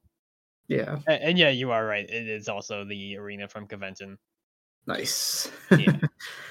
uh, so he admits to Pignette that he can't write without Luz, and the lizard man says he knows. Luz backstage in a glowing box, which Pignette can shrink at will.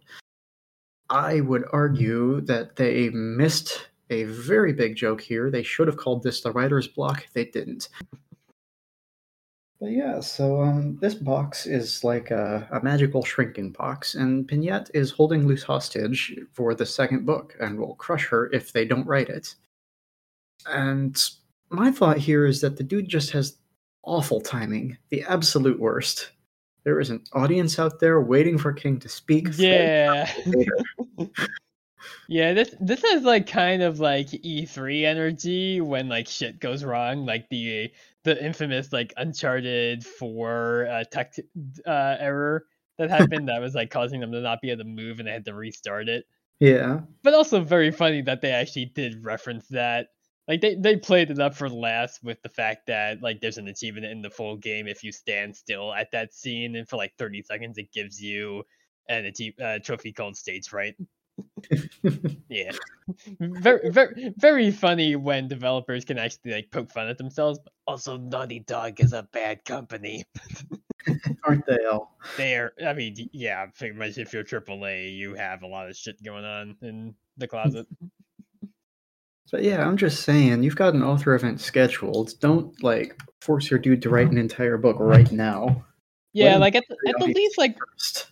presumably what he could have done a little smarter here is like be like, all right, go out there and admit and like announce that the sequel will be out in like a few days, and then I'm gonna throw you in the box and you're gonna write it, or you're gonna get crushed. Yeah. like get, yeah. get like deal with that problem and then deal with writing the book. yeah.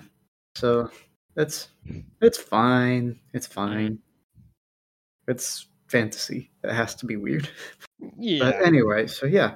Um he says that some of the best books have been written during crunch time, and Luz just really lets him have it with both barrels. yep, Yeah, let's see. The quote is That's a toxic mentality that contributes to burnout and unrealistic expectations. Hmm Nice one, 14 year old child. Thank you.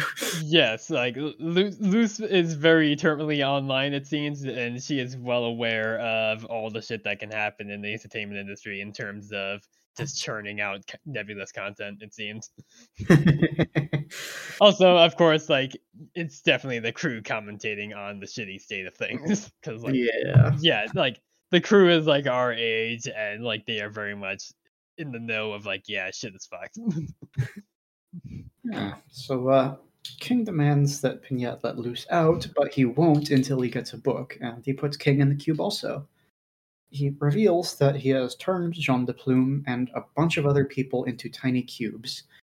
So I guess they don't actually get crushed, just turned into like blocks. They've still Yeah, got arms and junk sticking out of them, so it's not like they're squished into boxes. They're just turned Yeah. into cubes.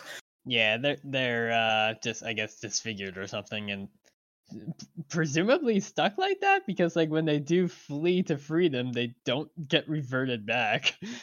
Yeah. Also, I have significant concerns about what happens when you put two people in one box. Also, yeah, yeah, because like none of the people we see in the briefcase are two people together. It's they're all individuals. So, like a cat, Yeah. is it like a cat dog situation? Who knows? yeah, so um I mean, Luz is basically a cat and King is basically a dog, so I guess that actually is pretty accurate. yeah, you're not wrong.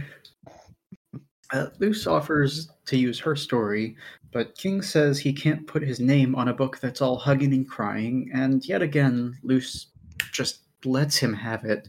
yeah, She's very mad because she just wanted to make something with her friends and work together on a project, but he doesn't have the ability to compromise, and that really bothers her. Um, he says that she's already living her dream because she's getting to be a witch, but being famous like this is the closest he can get, and he apologizes for the way he treated her, which is nice. Not that it's going to stick for a while, but Oh no, I mean, in three episodes, he will have forgotten this lesson again. yeah, see, that's the thing. I, I mean, he just forgot this lesson uh, from last episode about using friends to his own gain. I would like Uh, episode a lot if that had any effect, but because it doesn't, because he goes back to being selfish and rude so fast, I just it, it yeah. A lot more pointless. Yeah, like part of me wonders if maybe like a few of these episodes are being made at the same time, and for some reason, aspects of King's character growth weren't shared as much. That 'Cause the- would make sense. Yeah, I mean, like, cause like I assume they're producing like multiple episodes at a time rather than doing one and then moving on to the next. So it's like it's it's just it's strange because it's like we definitely see like progression on Luz and Eda's part when they remember stuff because like it, it's something that I have in my notes that I didn't mention yet, but like there's the fact that like you know Eda just a few ep- well I guess nine episodes ago laughed at Luz for taking a map from a weirdo about like some magical item and she does the same here but at the least in like a few moments Eda just admits like it was like a 50-50 chance of it being fake I admit like so it's like okay yes good at least Eda admits that she's like I was pretty sure it was probably going to be bullshit anyway but I wanted to go and just see Yeah. so it's like, okay, yeah, she at least is like progressing from there, considering how much she roasted Luz about that map. Yeah, so uh, the cube that they're in is shrinking really fast, like comedically fast. There's no way you could write a book in this amount of time fast. Nope.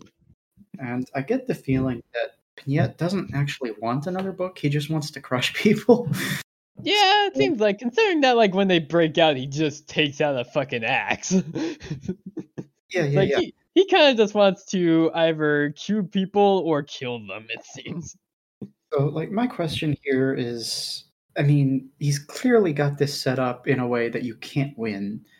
Does nobody go looking for all these best selling authors who come up with one really good book? Yeah, little- yeah. Is a, it is a little question of like, yeah, how come everybody doesn't question why like all these authors just stop saying anything and just go silent? Yeah, for real. You would think after, I don't know, five or ten authors from one publishing company put out a first book and then never come out with the second one, there's going to be questions. Yeah, a little bit, but like at the same time, I mean, God, it's been what like seven years or so since uh fucking God Dance with Dragons release, and it's like, yeah, nobody expects George R. R. Martin to actually ever release uh The Winds of Winter nor A Dream of Spring at this point.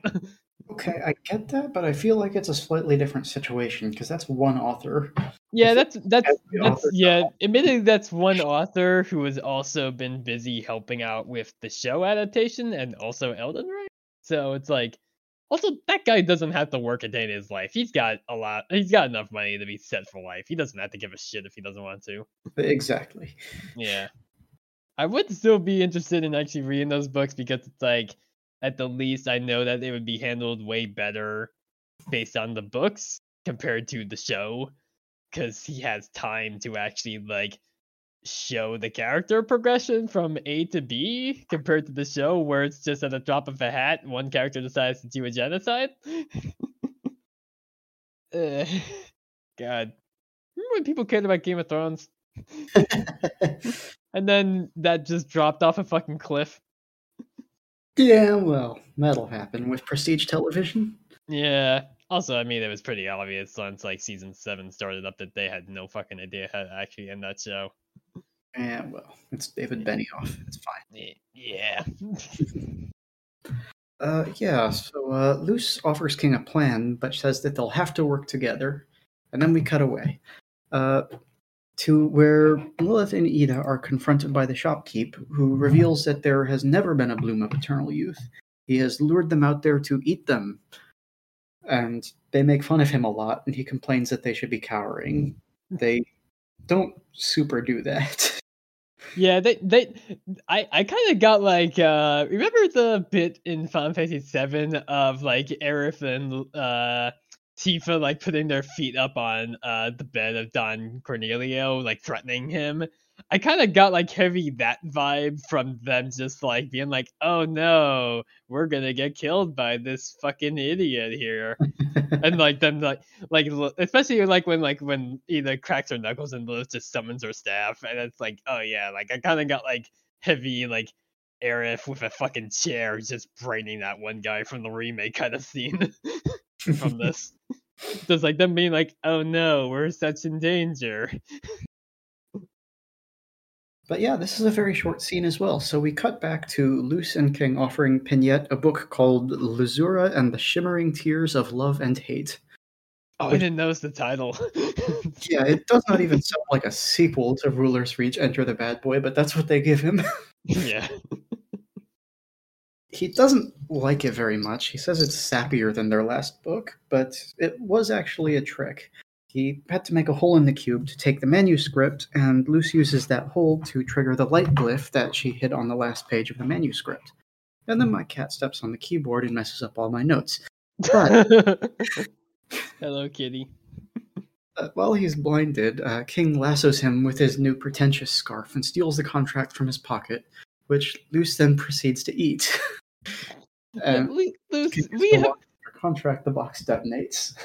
Luz, we have established that you have gotten pretty swole since you can hold off the weight of the Bat Queen. You can rip up some pieces of paper with your hands. You don't need to rip it in your mouth. yeah, I don't know what our plan is there.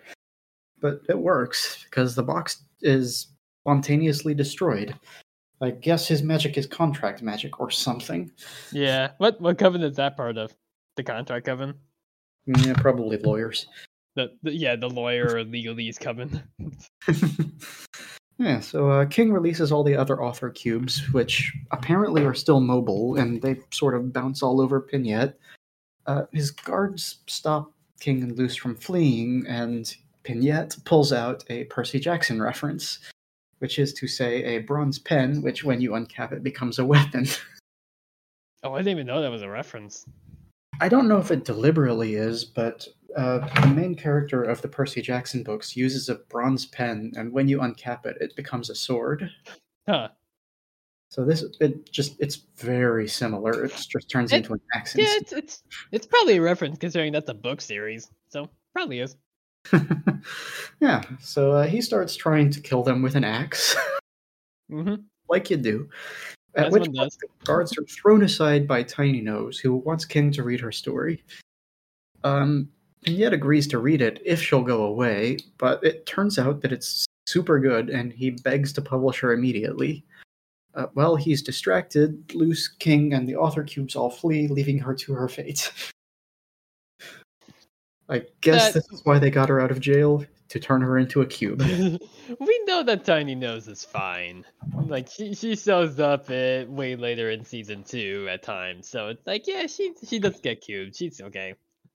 Yeah, we know that, but Luz and King don't know that's going to be the case in the moment. Fair, they do kind of just leave her possibly to death.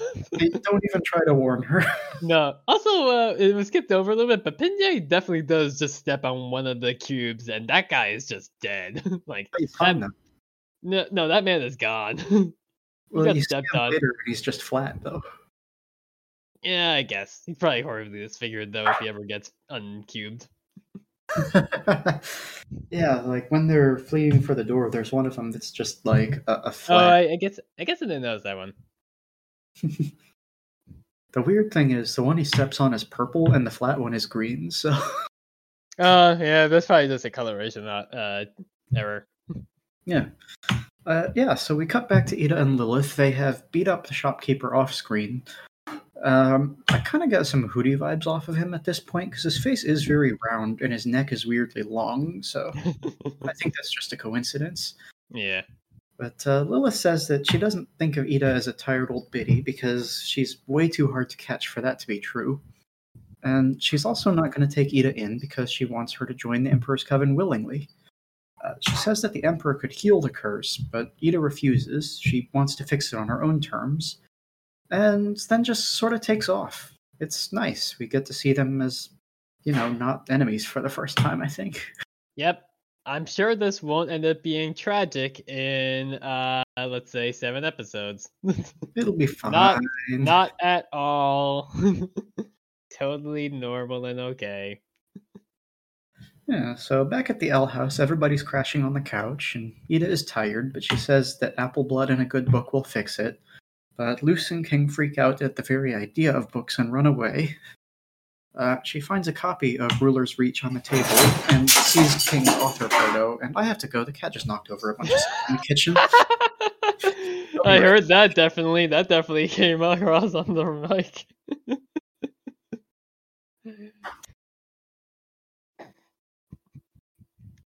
I'm not sure if uh, they're going to edit this out, but hey, listener, I'm gonna be living with two cats uh, after not the next recording, but the very one after. So you'll probably also hear cat noises in the back on my side too.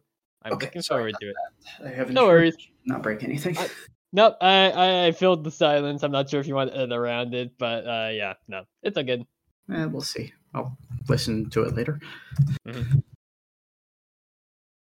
Uh, yes. So she finds the book, um, and the typewriter shows up to tell her she does not want to know, and the episode closes. Uh, I'm sorry for having so many notes on this. I couldn't help myself because it's a book episode. Despite the fact that it's a book episode, and I love that about it, I really feel like this is basically nothing. I honestly would put it lower than Once Upon a Swap on a list. Dang, that is uh, that is scathing. Because I mean, like this this and uh freaking really small problems are episodes I usually also skip. Mm-hmm. Upon rewatching this episode for the first time in like God, at least a year, I actually kind of like this episode more than I was expecting. It, it's, it's still like kind of lower than most episodes. Like I, I kind of actually would probably put Wing It like uh Witches Before Wizards above this one, honestly. But oh, like, really? Yeah, I mean, but like, it's really more like I really like the B plot between Eda and Lilith in this episode, like way more than the main plot. Because I mean, like, it, it, I I really just like how it's like them being like, yeah, we like Eda and Lilith are like, you know, they're they're at each other's throats at times, but like they still like acknowledge that they care about each other's well being. And again, it's totally not setting up for it going real bad in uh let's say episode 18. Not at all. Yeah, uh, I don't know. I mean, you're not yeah. wrong about that subplot, but I just feel like it's so insubstantial. It, I mean, the whole thing lasts maybe two minutes, if that. Yeah, that's true. It's it's, it's we just... don't we don't see them a lot. This thing. Right. Yeah. Yeah. So. But I like what we do see of it. Fair enough. Mm-hmm. Can't argue with what you like. yeah. Uh, I I do have a few other notes here of stuff that did not get well I, that I didn't interrupt with. Uh, I just also really like King riding in Luz's hoodie at the beginning. It's very adorable.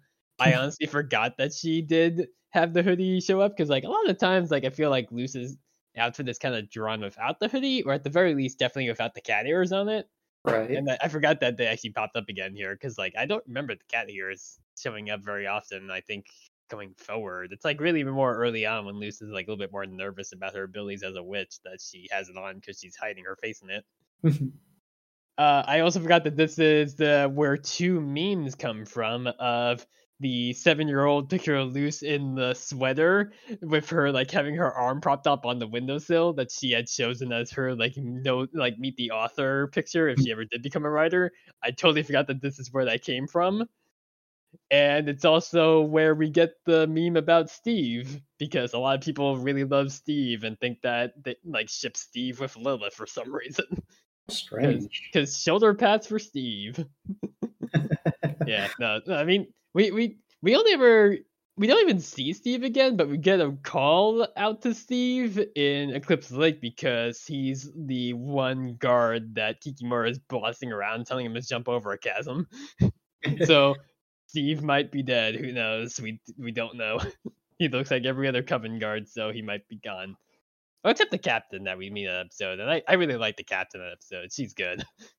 she's she's done with Kikimora's shit. Uh, also, a little funny observation I had here. Luz refers to King as her best friend, but just two episodes ago, Willow and Gus called Luz their best friend. So it's like, I get that, like, in your mind, you can be best friends with someone who also doesn't consider you the, your best friend, but it's just kind of funny that it's like, you know, just two episodes ago, we got them saying that Luz is their best friend, and now Luz is like, King's my bestie. and it's like, You can have Uh, multiple best friends. yeah, true. Quantitative measures are. Yeah. Uh, one little observation I do have here. Do you think that Belos thinks the bloom of eternal youth would fix his weird goop curse, or do you think it's more that he knows it won't but wants to prevent anybody else from getting it? I'm not sure he even knows it's a thing. I think this is a Lilith side project. Yeah, it, it might be. It might just be Lilith having heard of this, and she's like, "I'll surprise the Emperor with this." Because it's like more like if he knows it exists or they've told him, and then it turns out it's just a fake. He's like, "Well, that was a waste of a few days of you being busy. Whatever." Because Yeah. like Steve is pushing back, he doesn't think she should go for it. So I think this is just her doing her thing.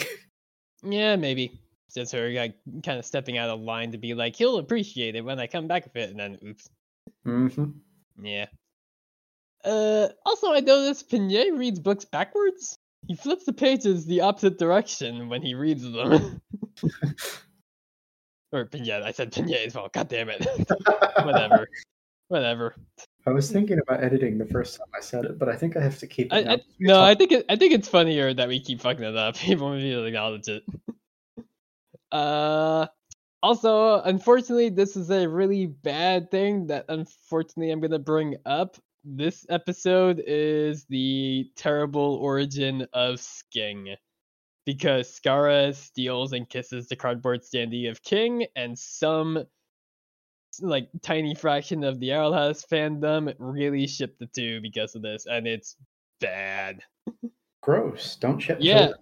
It's yeah, all, yes. Well, I think it started before people knew how old King was, but it's like even back here in season one, before we know King is eight, it still just really reads like King is really young, considering how often he forgets any lesson he learns. Mhm. So it's like you kind of get that sense, but it's just like ugh, I hate having to acknowledge King as a thing. Like more than I hate having to acknowledge Lunter or even Boschlo. Because you, you know what those are, obviously, just based on the Yeah. names, right? Yeah, it's That's awesome. Hunter and yeah, and Willow and Boscha, which is no. I can kind of understand Lucian Hunter, but also they have more of like a like rivalry or sibling feel to them during the one episode they're in. But like, don't ship Boschlo. That's fucked. Like, Uh. this might be kind of a damning admission for someone on an Owl House podcast, but hmm I'm moderately uncomfortable with any shipping at all in this show, just from the sheer fact that they're all 14. Yeah, there's That- also that. Kind of bothers me. But Like, at the I- same time, it's hard not to go through this show without feeling good about Lumity, if that makes sense. Yeah, I, I feel like it- Lumity is a special case just because, like, as we'll see next episode, it's pretty much been foreshadowed for a while. Like, you could even like argue that it was foreshadowed back in Lost in Language, but it's like it's really near the end of Adventures in the Elements when like you know, Amity blushes at the prospect of being in a club with Luz, talking about the book series they'd like. Where Mhm. it's like, yeah, she might just be embarrassed because of the notion of her admitting that she likes this really cheesy book series. But then the very next episode, she's you know telling herself it doesn't make any difference with the fact that Luz goes to her same school. When it's like, th- at that point, it's like, okay, this is just a thing. Everybody knows it's a thing. It, the question is now whether they actually go for it or not in this in the series. Right. So it's like it, it feels different than like stuff like this. Like I even kind of understand the people that really would like to see Gus and Bartholomew get together based on how friendly they seem on terms after through the Looking Glass ruins. Because they're like, we don't know if we're friends or not. So it's like, eh, whatever. But like, I kind of can get it in a sense. Because it would also be at least good to see because it'd be a gay relationship as opposed to just a lesbian and bi relationship Mhm. and also a non-binary and whatever Eda's thing is because like we don't know if Eda because like I mean she's back in the first episode she claimed that that's where she hides out from ex-boyfriends but Raine is not a guy. Raine is Right. non-binary so again who knows? Maybe Eda has no preference. Maybe Eda's pan. Maybe she's bi. Maybe she's sapphic. Who knows? Maybe I don't know. No, who knows with Eda? We don't have confirmation one way or another besides the fact that she dated Raine and clearly still has feelings for them. Right. Yeah. Uh, yeah, I think that's kind of everything. Uh, oh, one thing I did also notice, uh, there's a bit there where that guy who joined the Illusion Covenant in episode five is just hanging out with like Amelia talking about Ruler's Reach. And I was Huh. like, oh dang, it's that guy. The guy that like, you know, we saw like the the coven mark show Mhm. up where he got his magic blocked, which is like Nice. Still still I guess like you can join covens when you're still in school because like you definitely still had like illusion track clothes from Hexidon, but it's like oh dang, I noticed that that guy was there because I never had seen him before. Yeah, yeah, it's a little interesting. well, And then uh, yeah, and then yeah, that, oh yeah, there's one other thing that's like kind of major. Why does Luz's light glyph kind of burn in the flames before it engulfs Pignette and or Pignette in light? That Like it- different, yeah. yeah, I, I mean we do Is it so Over- focused? Yeah, I I, I think it's like because we do know that Luz has like some control over the glyphs to get different uh effects to produce because like she is able to use the light spell to make like a bunch of like signage as we saw back in uh once upon a swap. And we also see her like be able to like make plants or make like vine whips or whatever to like like swing around and stuff. Right. So it might just be like her getting more accustomed to that spell with like making slight adjustments to make it do what she wants. Because yeah, I mean, like as, as right, we because this one's a lot more of a flashbang than it is just. It's not a a glow. Yeah, it's yeah, it's also that. It's not it's not the little ball like he usually does. It's just straight up like a like meant to stun him or whatever. I think the But- fire is maybe just a side effect of the ignition of how bright that is. You know. Yeah, maybe. It's it's just a weird observation because like she doesn't know any other glyphs yet. And I mean that's next episode, but like she definitely doesn't know the fire glyph yet. That's Yeah. the last one she found. Yeah, it's it's just a bit of an interesting little observation. Like, yeah, that's weird. She's like either getting more control over it to do different things, or it's just a weird effect because I guess maybe there's just tons of paper, so it uses up all that paper or whatever. Hmm. Okay.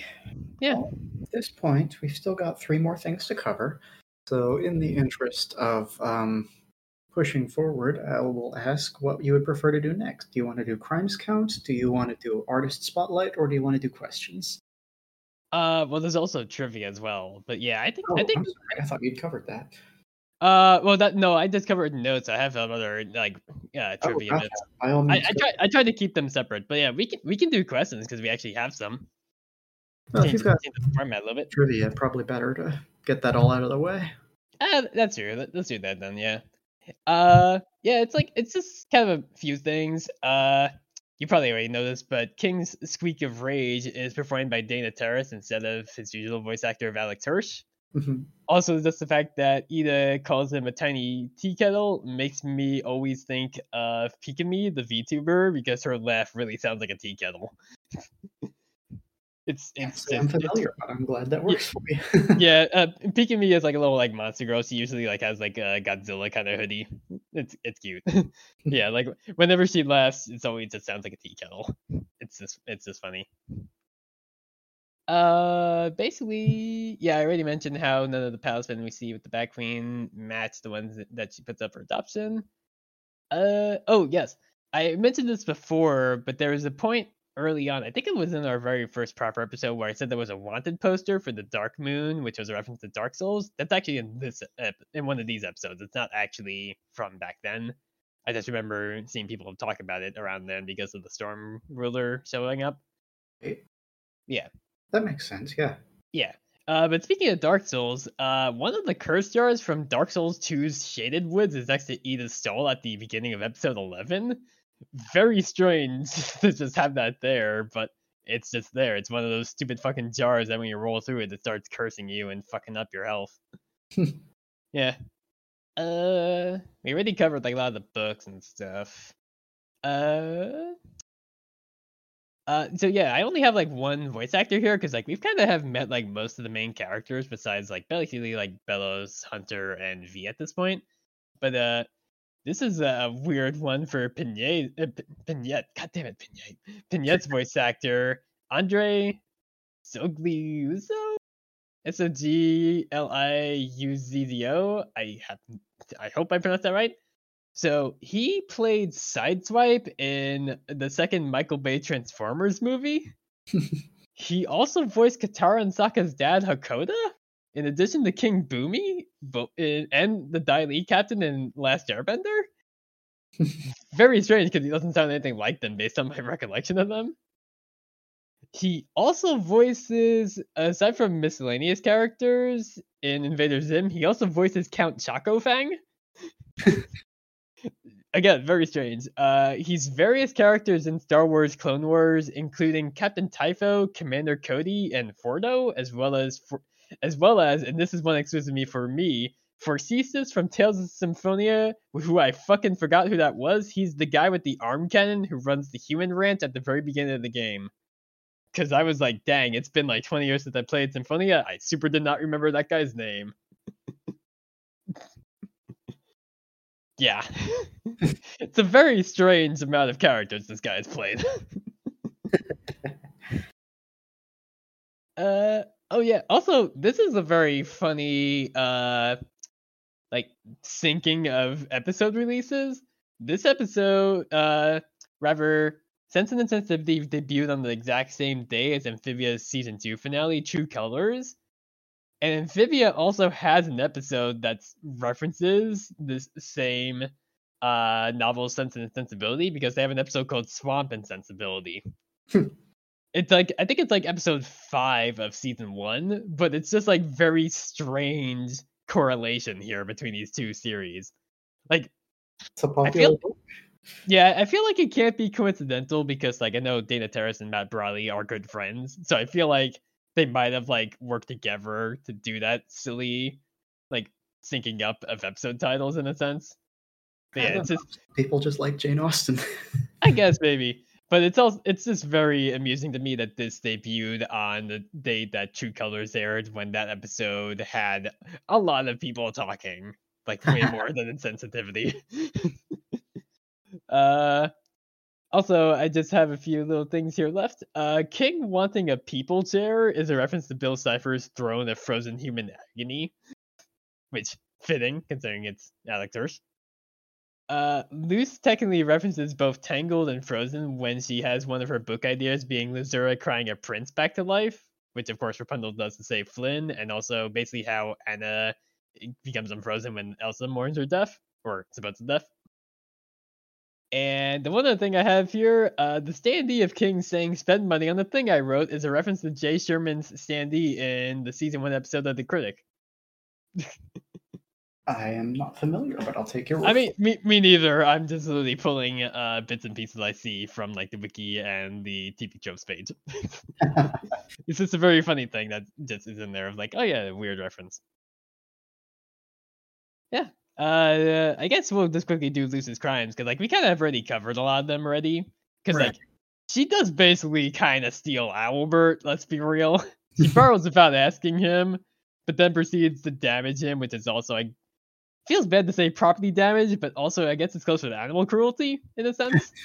and she also endangers Willow and Gus by dragging them along into the Bat Queen's lair. So like, yeah, Luz is. Uh, I I feel like Luz's crime uh, quota is gonna go down for a bit up until like the season one finale when she literally does a treason. But yeah, just, yeah, she's she's peaked early, and I feel like she kind of peters off more, but then it peaks up again. But yeah, uh, I feel like we should. She's not a Yeah. citizen. Mm, yeah, It's more like international terrorism. a little bit interdimensional terrorism. yeah, I guess we'll uh, do questions first because we kind of end on the artist stuff. Okay. So yeah, uh, once again, we have some questions from our friend Casey, who sent epi- uh, questions around the time of I was a teenage abomination. Casey has two questions asking us, what funny animal would be your palisman? Funny animal, huh? Yeah, I, I feel like she kind of just more means like just animal in general. Uh, Not necessarily like an animal that has to be like a bit strange, like the monkey that has three heads that we saw, or or the straight up reference to Untitled Goose Game we'll see in Hunting Palismen. Right. It's one of those is straight up a goose with a bell in its mouth. That is, I don't know. Because, like, my immediate answer is that I would want a tiger. Tigers are my favorite animal. But also, a tiny tiger that sits on a staff is not exactly a funny animal. I, I feel like a tiny tiger is kind of funny. I mean, uh, I- I mean, all baby animals, especially baby cats, are kind of goofy to watch because they just kind of stumble around and act all fierce when they're just small and adorable. You're not wrong. Yeah, so I feel like that'd be funny. Uh, as I've admitted in the Discord, I actually have like kind of thought about what my palisman would be a, a, a good chunk, and I kind of keep coming around the turtle because I really like the idea of the turtle like grabbing onto the staff with its mouth and then retracting itself into the shell to be on top of the staff. Aw. Yeah, it, it like, and also it's just really funny to me to have a turtle flying me around. like one of the slowest animal. Well, I guess I'm thinking more along the lines of tortoise in terms of like sm- slowest animal. But yeah, having one of those as my form of transportation would be very funny to me. There was a, uh, I don't remember which one it was, but there was a Bruce Coville book about a kid who goes to space. Like his dad's a space ambassador, Right. and he has a uh, a tiny panda as a pet. It's like genetically modified, so it's only about a hand Mhm. big. Oh, so kind of like uh, the panda from uh, my uh, not from My Hero, from Molecular Scrubberhead. Yeah, kind of. That is. That's the animal he has as a pet, but he explicitly mentions that other animals have been made to be that size just so people could have a little bit of Earth with them when they go to space. And I have Mhm. wanted a tiny tiger so bad ever since I read that book. Hmm. I, I would hope that like if science ever gets to that point, it's not making them be really fucked up like pugs eventually kind of became. Because like we kind of have like bred pugs to the point where they're pretty unhealthy for their mm, size Yeah. and appearance. Yeah, No, you're definitely not wrong. That's yeah. not really That's- what the book implies. It's more of just Okay. like a just a tiny version of the animal. right. He Okay. says it's genetic, but it's treated more like you hit it with a shrink ray. Fair. You you cast uh, enlarge slash reduce and just always chose reduce and then got a 3.5 wizard to cast permanency on it. right, but in space. Yeah. Spelljammer. Yeah. God, the permanency spell in 3.5 D&D is so fucking bad. Dumb. And you just always want to have enlarged person permanency, so you have a higher class of damage on your sword. I guess nobody will actually acknowledge the fact that you're a large character now. I guess. Fucking dumb. so- Yeah. But yeah, uh, the other question we have here is if you got some sort of Faustian bargain to get whatever you wanted published, what would it be? Oh no. Okay. So this is gonna sound really dumb, Mhm. but there's this series of kids books. Um Heck, where the bad kids go. It's about brother and sister who die and are sent to Heck. And there were supposed to be nine books in the series, one for each ring of Heck. right. But they got cut off. Only the first six books got published because the new Uh, company bought the contract and they decided they didn't want to continue it. So Mhm. I really want those last three books. Uh, yeah, that's a that's a pretty good one because it's like it's like trying to actually continue something that should have continued but got screwed over, as opposed to just something that you want to like exist based on your own idea. yeah, Uh, it's petty. It's certainly not a grand gesture or anything, but yes, I want these three. yeah, yeah. Uh, admittedly, I haven't really thought of this one as much as I did the Palisman one, but like the only thing I can think of off the top of my head is uh, I think I've shown that uh, non-binary uh, looking book that I bought. Remember the like it's like basically just like a little like diary, like diary journal kind of thing that has like non-binary colors in it. Uh, I've used that to like try to like help write down and like both like the good and bad times ever since I got it. Just like basically like kind of like a once a month thing of like if I'm feeling like real down or real happy, kind of like just jotting down stuff. And like I'm not sure if it's something that I would ever share with anybody, but I feel like it would be like something that would be helpful for other people like us who have dealt with a lot of shit in particular with being queer and especially like, you know, our unique branch of it kind of deal. So it's like I don't know. I, I feel like it would be something that would be helpful in cases, but also I feel like it would also be a bit of a bummer because I sure have written stuff in there about my family at times and how much they piss me off. So yeah, I I, I don't know. I, I feel like it's like one of those things that's like you know like count. I don't equate it to like you know the the freaking uh. Oh boy, why am I drawing a blank on the girl in the attic during Nazi Germany crap? Yeah, Anne Frank. Like I don't mean to equate it to that, but I feel like it's like one of those things that's like very reflective of the times in a sense because it's like you mean definitely have written about like you know feelings of like hopelessness during COVID times at in that book at times at my lowest, and it's like it helps to write down stuff like that. I feel just to be able to like reflect upon it and also just to get it out of me at times. So like I don't know. That's that's kind of the only thing I can really think of because like I mean I've I've had ideas of maybe trying to be a writer at some point, but like I really just can't sit down and focus on writing stuff because I mean like I, I I found that I can actually be pretty decent at like trying to tell stories at times, like especially when like in my tabletop group with like getting really like I used to have real struggle with actually like role playing to the point where my friends hmm. used to joke that I role play, that being R O L L. Just be like, Mm, look at you being all noble, trying to publish something that helps somebody, and I just want three books about dead well, to be fair, I couldn't really think of anything off the off the top of my head because, like I said, like I didn't really like look at that question much when it got sent. Like, I was, like, cause I, I thought of the Palisman one ahead of time just in case if it had come up because also I just have a lot of time at work and do nothing, and it's like me just looking at a bunch of like Owl House fan art a lot of time at work and being like, I don't know, what would my Palisman be if I was in the Boiling Isles? Also, what would happen if like a, a weird door to a different dimension appeared before me? Would I jump in? It's like, hmm, considering the way the Earth is, probably. Boiling Isles has no queer phobia, so it's kind of a no-brainer in a sense. Yeah, yeah, as long as you can get food. yeah, there's that. Did I ever tell you that I've actually written a novel? no, I don't think so. Yeah, I uh, my undergrad degree was in creative writing, and so I had to, for a thesis, write a full novel to graduate. Dang, how long did that have to be? Um, there wasn't like a minimum set, but shoot for 300 pages.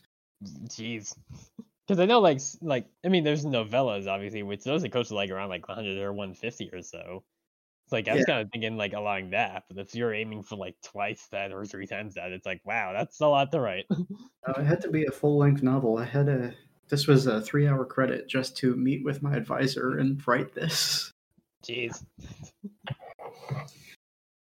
Yeah, no, I've never done anything with it because it's back when I still thought I was straight, and it is very obvious Ah. in the writing. hmm Yeah, uh, again, like to not to go back to D and D or uh, tabletop games as much, but it's like very much like when I was like playing a homosexual wizard compared to now, where it's like I play a non-binary, you know, like lesbian character, Mhm, Yeah. or or like how my druid turned out to be bi in the end, and definitely smooshed the lady a lot. yeah, no, it's uh, yeah, haven't done anything like that. I never even had to write a thesis for my major. The longest paper I ever wrote for my college was like six pages. Yeah, I feel like I got off a bit easy.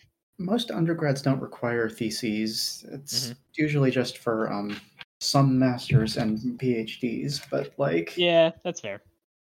yeah, because this one was specifically about writing, they had me do it. Yeah. I also admit I was also not the greatest student yet in college. got a Nobody two point got a two point eight one GPA. Definitely had some classes that uh, had like C minuses and that kind of tanked my grade point average a bit. They C's get degrees. yep, they sure do. And if I'm anything to judge by, C's get you into a master's program. Hey, well, can't complain on that. well, yeah, Uh, yeah, I mean, only got the artist left, and then I think we're done here. Sure thing. What you yep. got? Uh, so this week I'm gonna plug uh, Antler Dragon, whose handle is just Antler underscore Dragon. I know that he has an alt that is without the E underscore, which I think is his furry art account. The na- or sorry, I, I shouldn't. I don't know uh pronouns actually. They did not list them. Sorry, apologies, to Antler Dragon, for the very rare chance you listen to this. Uh, yeah, they were recently i mean i followed them for a while but they really recently got a lot of attention because they did a piece on yesterday's lie which even dana remarked on and shared a lot. So yeah they've been getting a lot of attention just for a while now but even more so since then. They've done some pretty really good artwork. Like they did a spoof of uh, the easy breezy intro of insert anime title here i'm forgetting. What's the one where the kids want to make an anime Uh, is. Eizouken? Yeah, I think it's like Eizouken. I think it's how it's pronounced. Where it's uh, Luz, Eda, and King doing the poses that they do from that intro. Uh, they did a very good joke recently that I've shared with you. I think of Ghost being very jealous of Luz, where it's just Ghost sitting on Luz uh, during while Luz is asleep, just glaring at her because Amity's like in the bed with Luz as well. they also did another very good goof recently If you know that thing where you can do like your hand in like a finger gun pose and your pet will put their head on it Mhm. they did that where king does that with Luz but then Hooty like immediately also does it where he boots king out of the way to put his head there and then the, the bonus co- uh, comic is also Amity getting jealous and doing it basically like dropping an elbow onto Hooty. Like it's just her descending from off panel, like about to hit Hooty, Hooty with her eyes glowing. it's it's just a very good visual gag of like yeah like like Amity would definitely do that, especially the Hooty. Uh, yeah, there, there's like uh, there's just a lot of really good ones like that. I'm trying to scroll to see if there's any more that I can think of. Uh, they definitely did like uh fan art of them in their like winter outfits that Dana had done, like with like Amity and like the biker jacket kind of look. And like just a lot of other little ones involving Ghost, where there's like one where Luz is holding Ghost as she and Ghost are laying down across Amity's books while Amity's just thinking that they're both cute. it's yeah, it's a lot of it's a lot of stuff like that. A lot of them just like you know hanging out. That's like on like beanbag chairs, hugging and stuff, or like Hooty trying to make people join the Lumini coven, and they're being them being embarrassed about it. yeah, it's a lot of just again like usual, very nice and cheesy, heartwarming fan art. well, I'm glad to hear it. Um, Yep. We should probably wrap up though, because once again, this is our longest episode ever. Oh, oh so- god, yeah. Some somehow we went lo- well. Admittedly, we went for like forty minutes at the beginning, so it's like, dang, we went longer than the episode that had fifty percent more episodes. Uh, but Well, uh, hey, I, I feel like we're only gonna get even longer from here on out because like we have a pretty big one next week, and then the week after. Well, actually, I guess less so because like uh, really small problems is pretty small, but that one we have understanding Willow in, and then we we will probably most likely go for like at least three hours between Grom and Wing It Like Witches. I sincerely hope we don't, because I'm afraid people won't listen to it. But we'll see what. this is fair. But like, dang, our scheduling is like, God, we have both of those, and I had to like pick between which one of those episodes I have as the silly picture for the tweets. Like, I'm pretty sure that picture just is me even referencing like, how dare our schedule make me pick between the two very queer episodes. But uh, yeah, um, for now though, I guess there's nothing left to say. But uh, remember, us weirdos have to stick together.